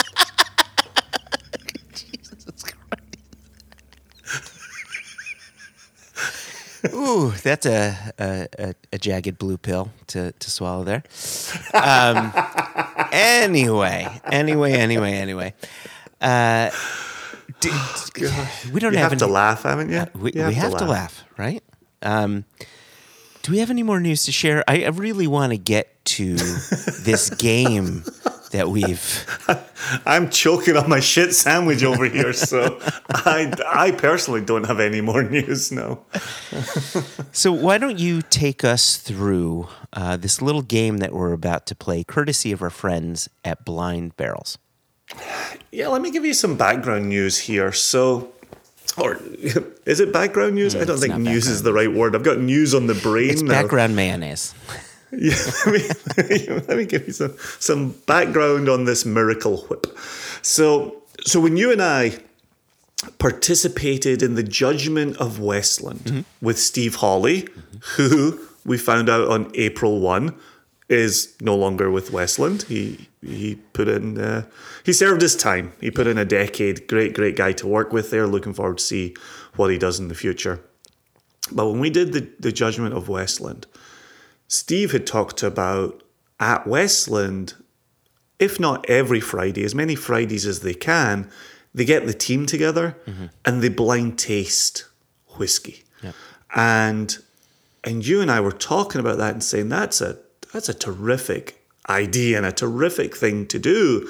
And it sowed a seed in my brain that I wanted us to do a little bit more of that mm-hmm. in the podcast. Yeah. One of the things we hear from listeners is that they enjoy our tastings. And, and one of the requests we get the most is to do more tasting. And that always seems strange to me to be doing a, a tasting where we're just sitting chatting to mm-hmm. one another. But but listeners really love it. So Yeah. thank you. Thank you for that feedback and for those requests. And I got talking to to Seabass, Christopher Sebastian, uh, one day over over text, and and I was telling him he was saying, "Oh, I really loved your Judgment of Westland episode." I was saying, "Yeah, it's sown a seed. It's something I'd I'd like to do with Joshua more on the podcast." He says, "Well, it's funny you say that." I'm I'm putting together. I'm working with. Uh, I'm developing a, a company here that will be sample packs of blind whiskies. Amazing. Yep. I said, well, please keep us in the loop. Let us know if we can help in any way. And a segment was born, partly for, for season six. Yeah. We've talked about swapping in and swapping out some different segments. And so we can do some blind. And one of the things I was saying to Seabass was the logistical side of it. Mm-hmm. You know, would would you have Haida come in and pour something? Would I have Tamara come in and pour something? yep. Have them leave a little note that says what they poured? Yep. Would we try to get them to pour the same thing? Like, it, anytime we involve, involve our wives in our whiskey shenanigans, it, it never really goes particularly well. It's Oh, not. okay. Yeah. I- Haida would have fucking no interest in coming in and doing that. She wouldn't, but it, but I think in theory, in theory it, it should work. In theory it should work. In practice, Well, it, Right, I tell you, what should. works. Yeah, go ahead. mm, I tell you what works much, much better Okay. is a letter from the Blind Barrels team who have taken care of our logistical concerns. Are you going to read this? I am. Okay. So it begins, "Hey there." That's how you get out of the J and J dilemma. Thanks for taking the time to walk through some whiskey with us. We know it's hard to find time in your schedules, and we are really glad you're making the sacrifice to drink through some samples. That's a word if I bring it to Tamara, she she's not interested in the sacrifice to drink through some samples. As members of the whiskey community, we wanted to give you a behind the scenes look at our process in choosing the whiskies that fill our subscription boxes. We reach out to distilleries doing exciting things in the industry and chat with them about our model. Sometimes they are whiskey producers whose product we have enjoyed in the past. Sometimes we have just heard great things about them. Sometimes it's a place we have never heard of before. Regardless, each distillery sends us some of their bottlings that express what they do well or something that they are excited about. But the whole point of blind barrels is that we don't just go with what we think we'll like or what someone tells us we'll like. We test those preconceptions, we shut our eyes to bias, we avoid any assumptions we might have about the liquid, and we taste those samples blind ourselves, only including those that pass our rigorous standards. Hmm. With each box, we aim for diversity in mash bill and proof level. I think proof level means strength. I, I I'm guessing. I think you're right. Jason being facetious. We're looking for the best of American craft whiskey producers, and we hope you enjoy these offerings. Cheers, the Blind Barrels team, Bobby, Christian, Christopher.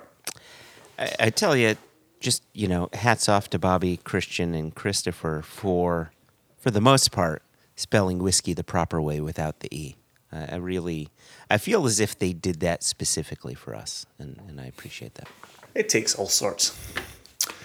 So that's the Blind Barrels side of business. We also got a, a personal letter from Seabass himself.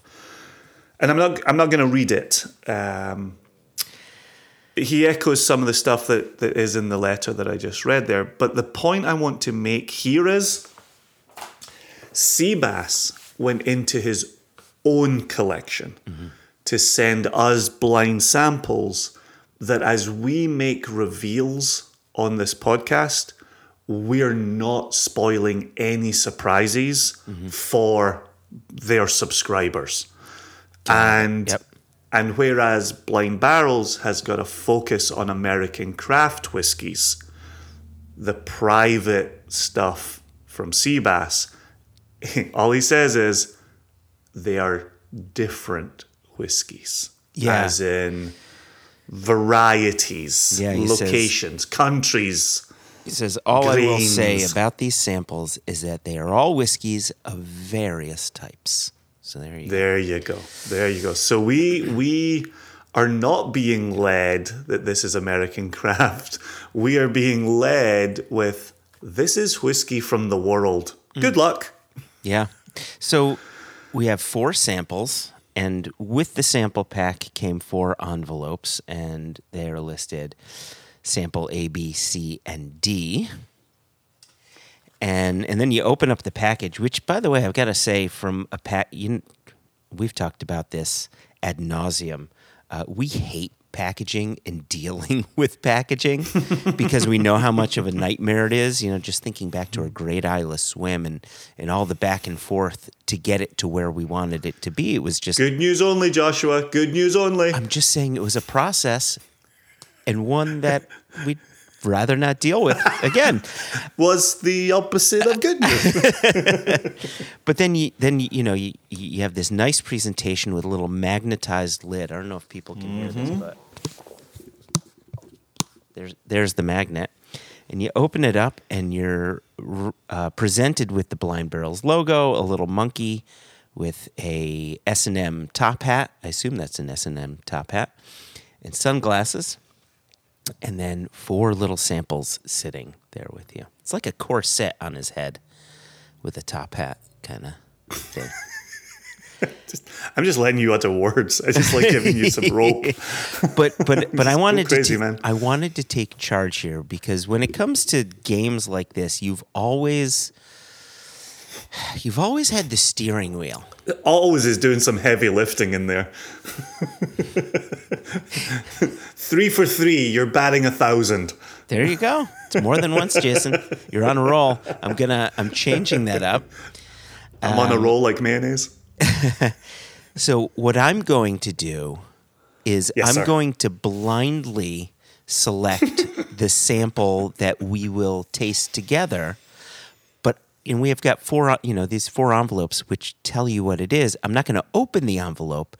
I'm just going to blindly select which one we will taste. Okay, and then I will do the reveal after I after we taste it. All right, you ready? I don't know if people could hear this. Think people can hear this? Okay, here we go. Pick an envelope, any envelope. Which one do you Um, pick? I will pick the one second from your left. this one? Exactly that one. Okay. Oh, sample A.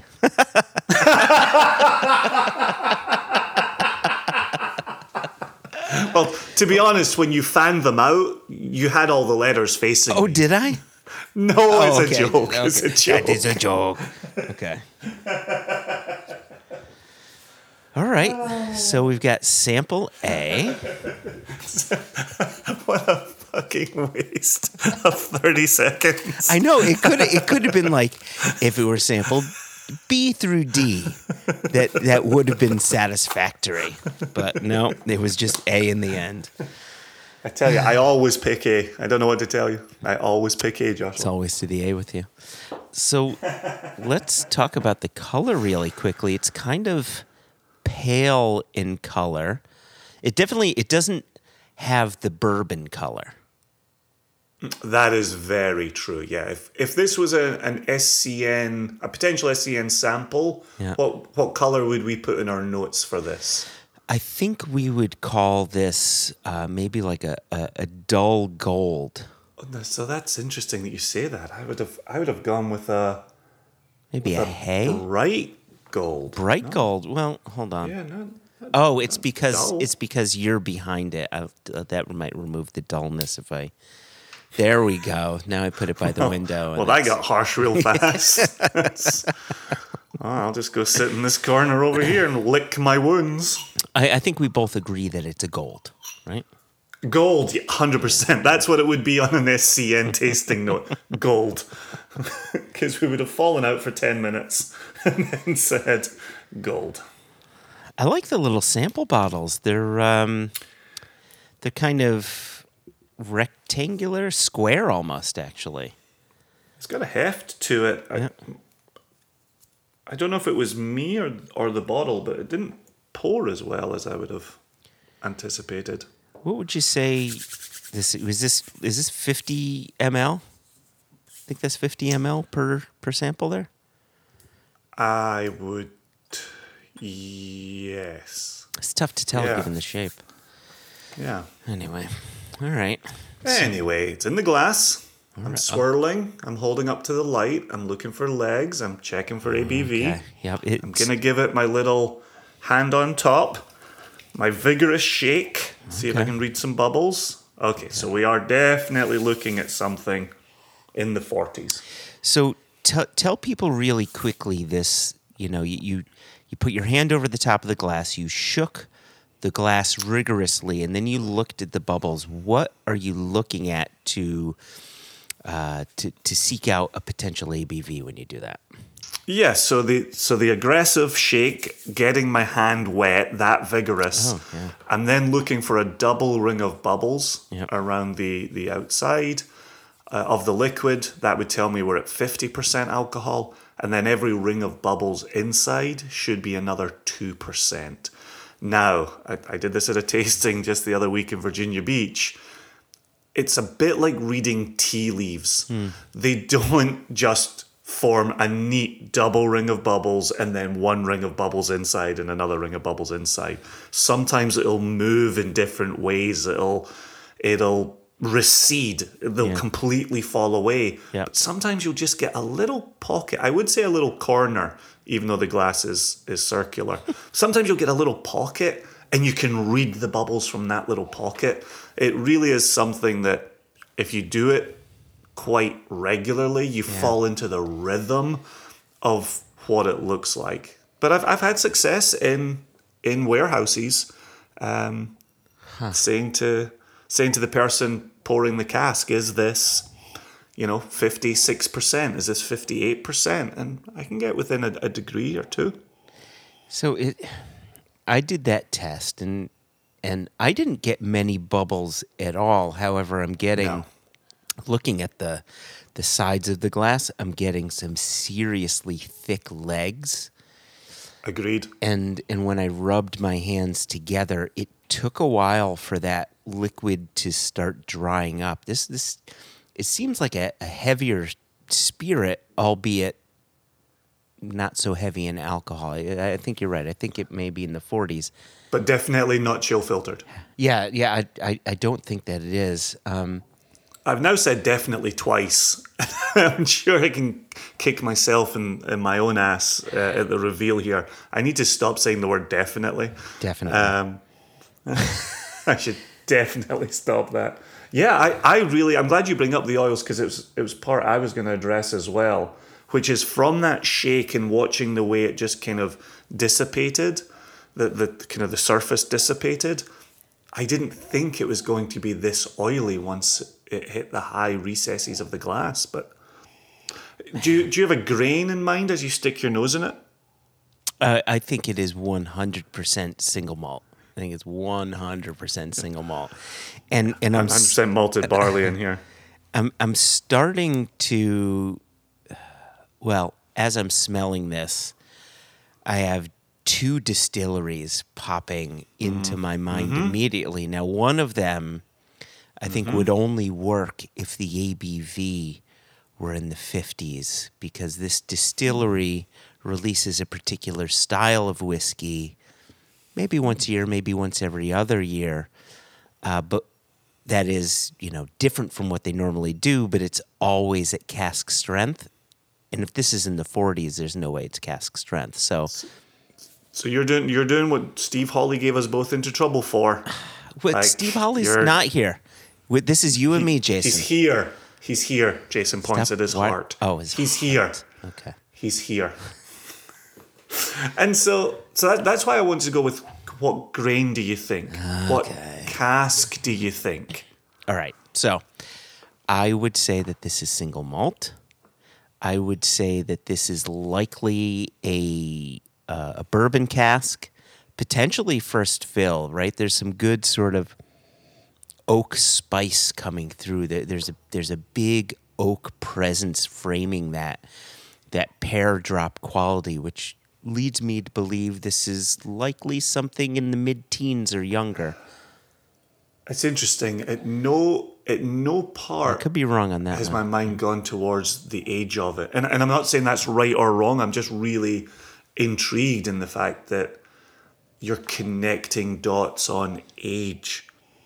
For, for me, I'm still focused on bright nose, fruity nose. You just talked about pear drops. I agree with you 100%. and, and that and that's why I'm connecting a bit to the age, right? Or mm. or potential age, or it could be that this is second fill, and older, right? Mm-hmm. And and and mm-hmm. therefore, you know, the the oak is going to do some different things. I could be wrong, Fingers crossed. but I feel as if I'm getting just a smidge of of peat, just a smidge of earthiness coming hmm. through. Now it could be barrel char and not and, and, hmm. and not peat, but it's just ever so subtle or, or maybe it's maybe it's a, a bit of sulfuriness in the spirit that's coming through as an earthiness, but there's something heavier, you know, underneath that brightness that you were talking about. See, for me, that can sometimes be the grain. It, it can be the malt sweetness ah, that can bring a little bit of heaviness. Sometimes, depending on the malt, that can bring a little bit of earthiness, but without the without the peat involved. Yeah. Just malt itself can can have a weight. God, that, Have you tasted it yet? I haven't. The, the nose is Yeah, I really, I'm Really really, digging the nose. It's absolutely a, a bourbon maturation style that I really dig. yeah. So I'm gonna give it a taste. All right, you give it a taste while I continue to nose it a little bit. Hmm. Hmm. Have you come up with a guess already? No, okay. no, but I, but I'm really convinced that we're in the 40s across the palate. Mm, mm-hmm. A little bit of the barrel presence going across the palate there. If at this point Oh, you were going to say you got just a hint, hint, hint of peat, Yeah. this is the place that I would agree with you. Yeah. There's See, something going across the middle of the palate there. you're getting a minerality as well. Maybe a dryness that's taking a, that form of minerality. Yeah, for for me, it's it's like um, I don't want to sound like some you know pompous. I don't want these notes to sound pompous, but that kind of like. However, However, you know that that sort of dry beach grass or or like a sandy beach, but not at- not at low tide. You're not getting that sort of coastal Islay kind. Like this doesn't come across as a big Islay smasher, but it's it's that sort of soft, dry grass, you know, sand kind of thing going on. Uh, this is how far down the rabbit hole I am. None of that sounded pretentious. so, but I feel like it's when Niles talks to Frasier, and neither one of them think they're pompous, and clearly they both are. Oh, wait a second. Oh, that's interesting. I'm starting to get some some of this tinned peaches kind of note mm-hmm. coming through. Yeah, I'd listen to that. Yeah. And it's it's for ha- me, there- yeah. There was there was licorice all sort development. Hmm. All right. That little bit of fondant, just a hint of the licorice side of it, much more the fondant side of it. Okay, but not the not the coconutty, not the coconut. No, no, no, no, yeah, no. Yeah. Hmm. Uh, I'm, re- I'm really, I'm really digging it. I, I've had a distillery in mind from the very beginning, and each step, and this could just simply be confirmation bias mm-hmm. and why I hate blind tasting, but it's fun to do with friends and dear listeners. Every step of this has reinforced the distillery that I thought it could be. Ah. And and there's not really a plan B for who I think produced this. I'm I'm fully committed to my plan A, which is why this is going to be hugely embarrassing at the reveal. So I, I'm I'm going to throw some initial assumptions out there. I'm Go go- for it. I'm I'm going. ready. I'm going to suggest that this is from a distillery that doesn't necessarily have its own bottlings.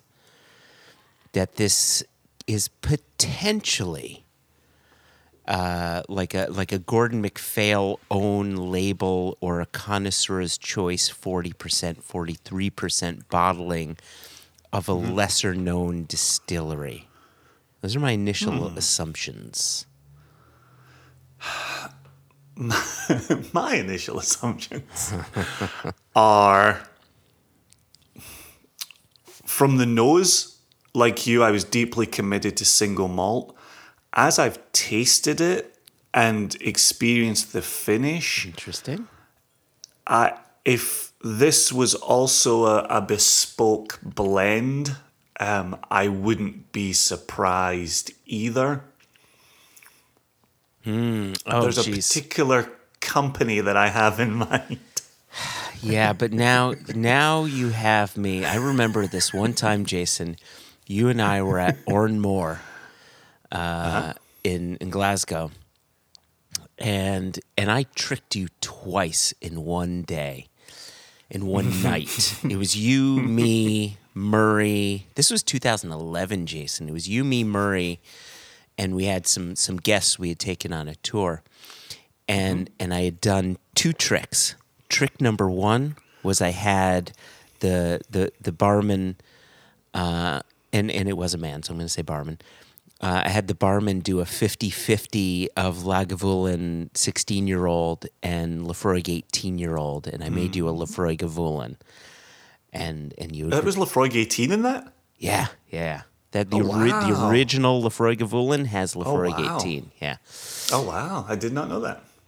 And then I tricked you with the BNJ blend. Oh, yeah. Right? Yeah, yeah, yeah. Uh, which, which is Glen Glen Moray, Glenmorangie, and then a grain. I don't I don't know what the grain Hmm. is. And it, it just presents itself as a very fruity, malty, almost lowland style of whiskey. Do you want to tell the listeners the BNJ? Oh shit. Bailie Nicol Jarvie? Thank you. I yeah. All right, you've told them. All right, come on then. So let's right. let's like A. So here's the thing: A, it's delicious. B, I Yep. would buy it. C, I would drink it. D, I would share it. Okay. So so here's the thing. You had said you would buy it. Despite what we I think we know to be true, this is either at 40 or 43%. You're still going to buy it? Because I'm I'm gonna stand by it not being chill filtered, and if it is a blend that has come in at forty three percent from the company that I think it's come in from, then I already buy their stuff at lower ABVs because I believe in them. Why are you revealing? What's happened? You're you're fingering an envelope. Yeah, I'm glad you said envelope. So you've made your assumption, now I'm making my assumption? Mm, yeah. Or or a reveal. Tell us what you think. Oh, because you said reveal, so I was about to reveal. No, that's what I was saying. Don't. Don't. Ah, oh, okay. Twenty five percent. You lost one of the two words. So if I'd had four words, you would have lost one of them. Three of them. I think it has a great nose. I think it has a great palate. It's it's an easy sipper because the ABV is so low. I'd agree with you that I think it's non-chill filtered because even though the ABV is low, it, it's still coating your palate a bit, and and so I like that. Um, I would probably spring for a bottle of this specifically to be something you would share because it it's just an all rounder, pleasing whiskey. It's got depth to it, and and it's and it's fun. And and you think it is? can I tell you what I thought it was, and then change my mind, or you just want what just final, final, final? Tell us what you tell us. Tell us why you changed your mind from where you had been. Well, I'm still vacillating a bit, right? So when I oh, when I I can see. When I first noticed, when I first nosed it, it almost smelled like unpeated Caol Ila. It had an austere, bright, fruity quality to it. If Seabass has sent us an unbeaten Caol Ila, I'm flying to California to, to smack my glove against his cheek. But the reason that would be rude. but the reason I know it's not unpeated Caol Ila is there, this is there's no way this is cask strength, and the unpeated Caol Ila releases are always cask strength and always beautiful. I would argue. And then I got to thinking, boy, this could be a Clynelish. Because Uh-huh. right, it it, it has some of those, and even at a lower ABV, right, it has that texture coming through.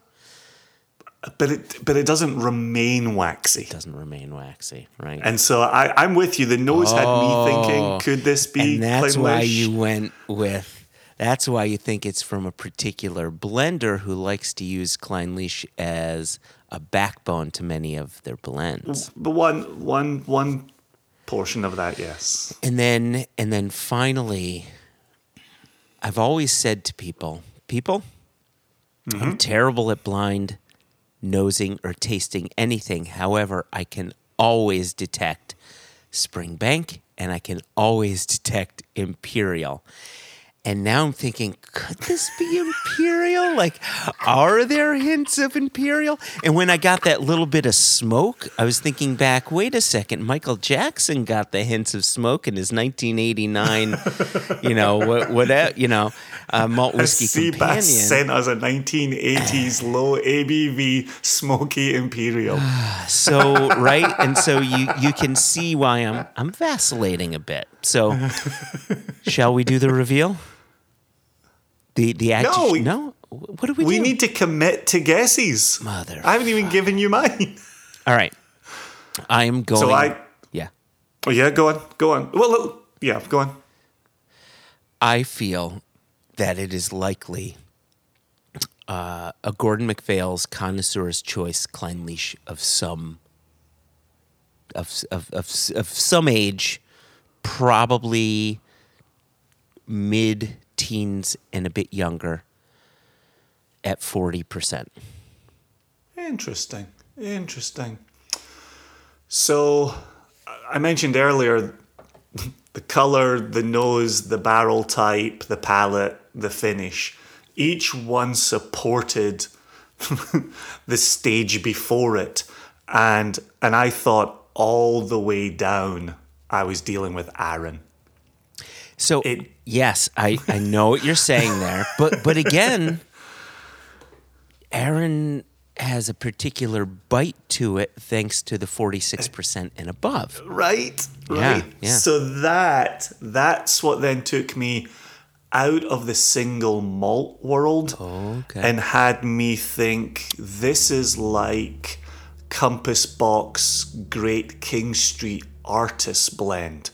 This is doing all the things that that bottle does for me is, and sitting here drinking it on a bright spring morning I- all, all signs for me point to Compass Box uh, Great King Street Artist Blend. So now, right. let's see how horrifically wrong we are.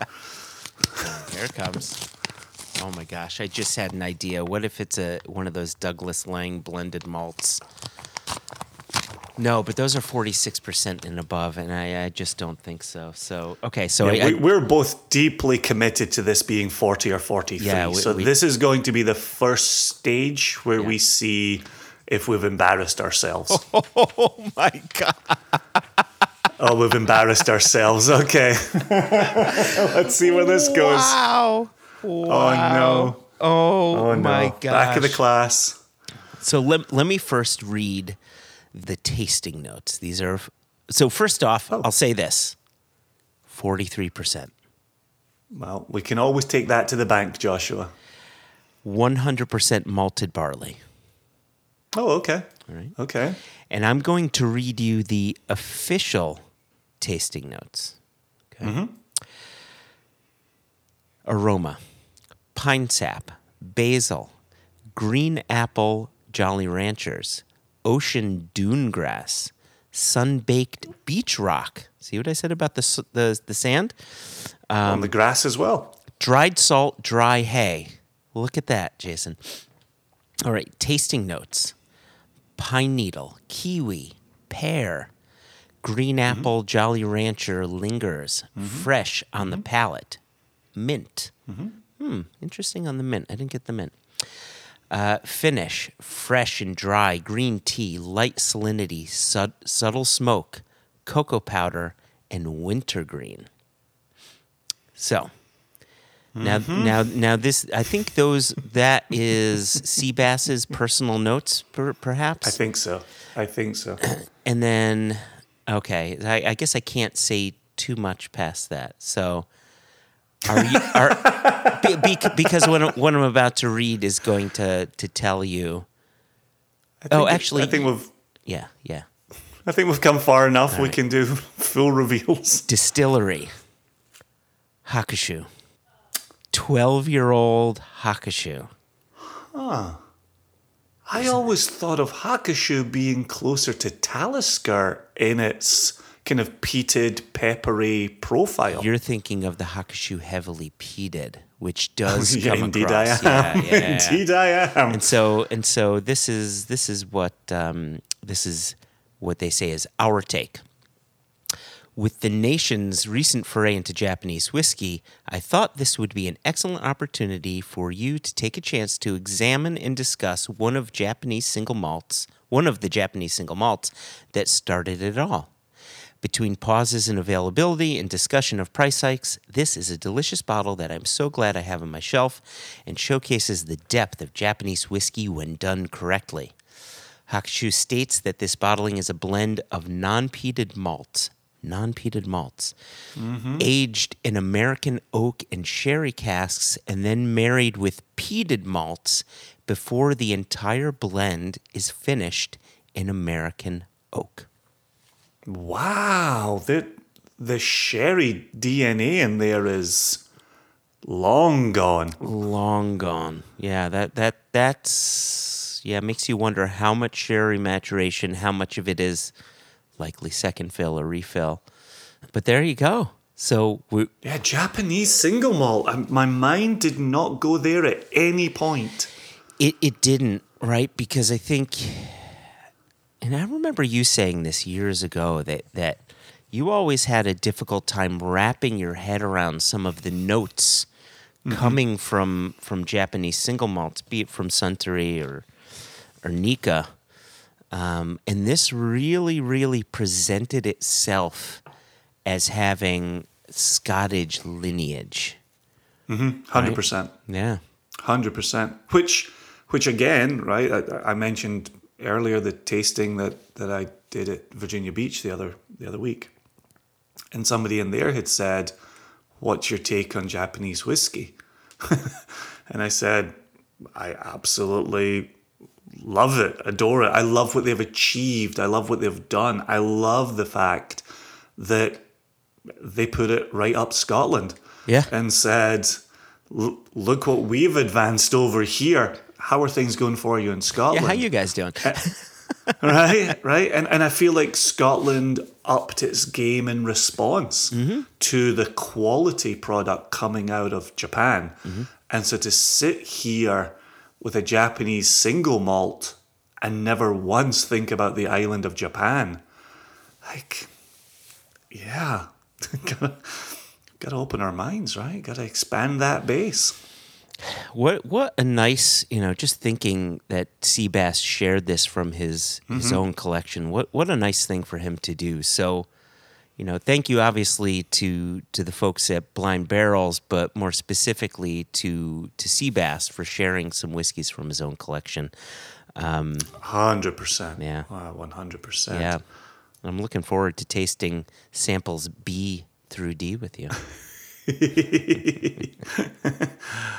Hundred percent, I'm with you. Cheers to Seabass. That was a great way to kick this off. And as you say, Joshua, if that was sample A, randomly chosen, I'm curious to see what's in B, C, and D.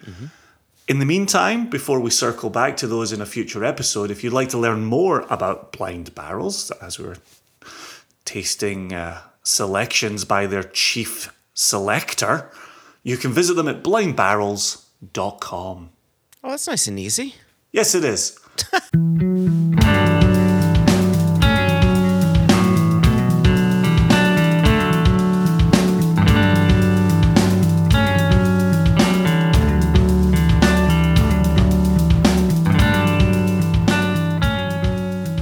Jason, before we get out of here, um, as you know, we we've petitioned our listeners.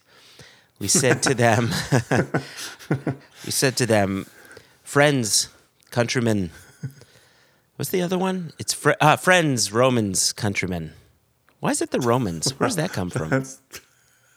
Why is any of this happening? I we've peti- we've, peti- we've petitioned our listeners. We said, look, we we want to get into more ears if we can, and we would like your help. And one of the mm. easiest ways to get into more ears is to get more reviews on Apple Podcasts. That way, Apple Podcast says, "Ooh, this seems to be a very popular podcast. Let me suggest it to other people." So to get popular, we need more reviews, more five star reviews, blah blah blah. And since we've asked people of that, we've gotten a few more uh, five star reviews. And two comments thus far have come in. and I think there may be a third one on its way. This is me asking our listeners to send more. Please go to Apple Podcasts, give us a five star review. Four if you're feeling cheeky. If it's three or below, just you know, call me. You know, call us, email us, and we'll have a conversation. But we got two in. We'll have a conversation. we will We'll have a send someone round to your house to have a conversation. So I'm going to read the first one that came in uh, since we petitioned our listeners. Five star review. And this is I from. like how you're using the word petitioned instead of begged. I, I quite like this. So it's classy, classing it up. You're welcome. So this one is from someone named Cotton Ma. Five stars, and, and the, the title says, Long listener, first time reviewer. Yippee! says Joshua and Jason put out the best whiskey podcast and the best with an industry perspective.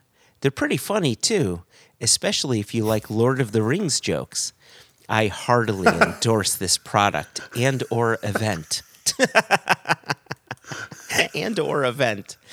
Um, now we did receive a second one, but I'm not going to read that until the next episode. I'm going to dangle that carrot, Yippee! Woohoo! and I want people to know that hey, if you do write a review, we will call out your name. We will read your words. Um, but only if they're the good reviews. We only want the good reviews. So Yeah, I, I listened to Mike Birbiglia's podcast called Working It Out.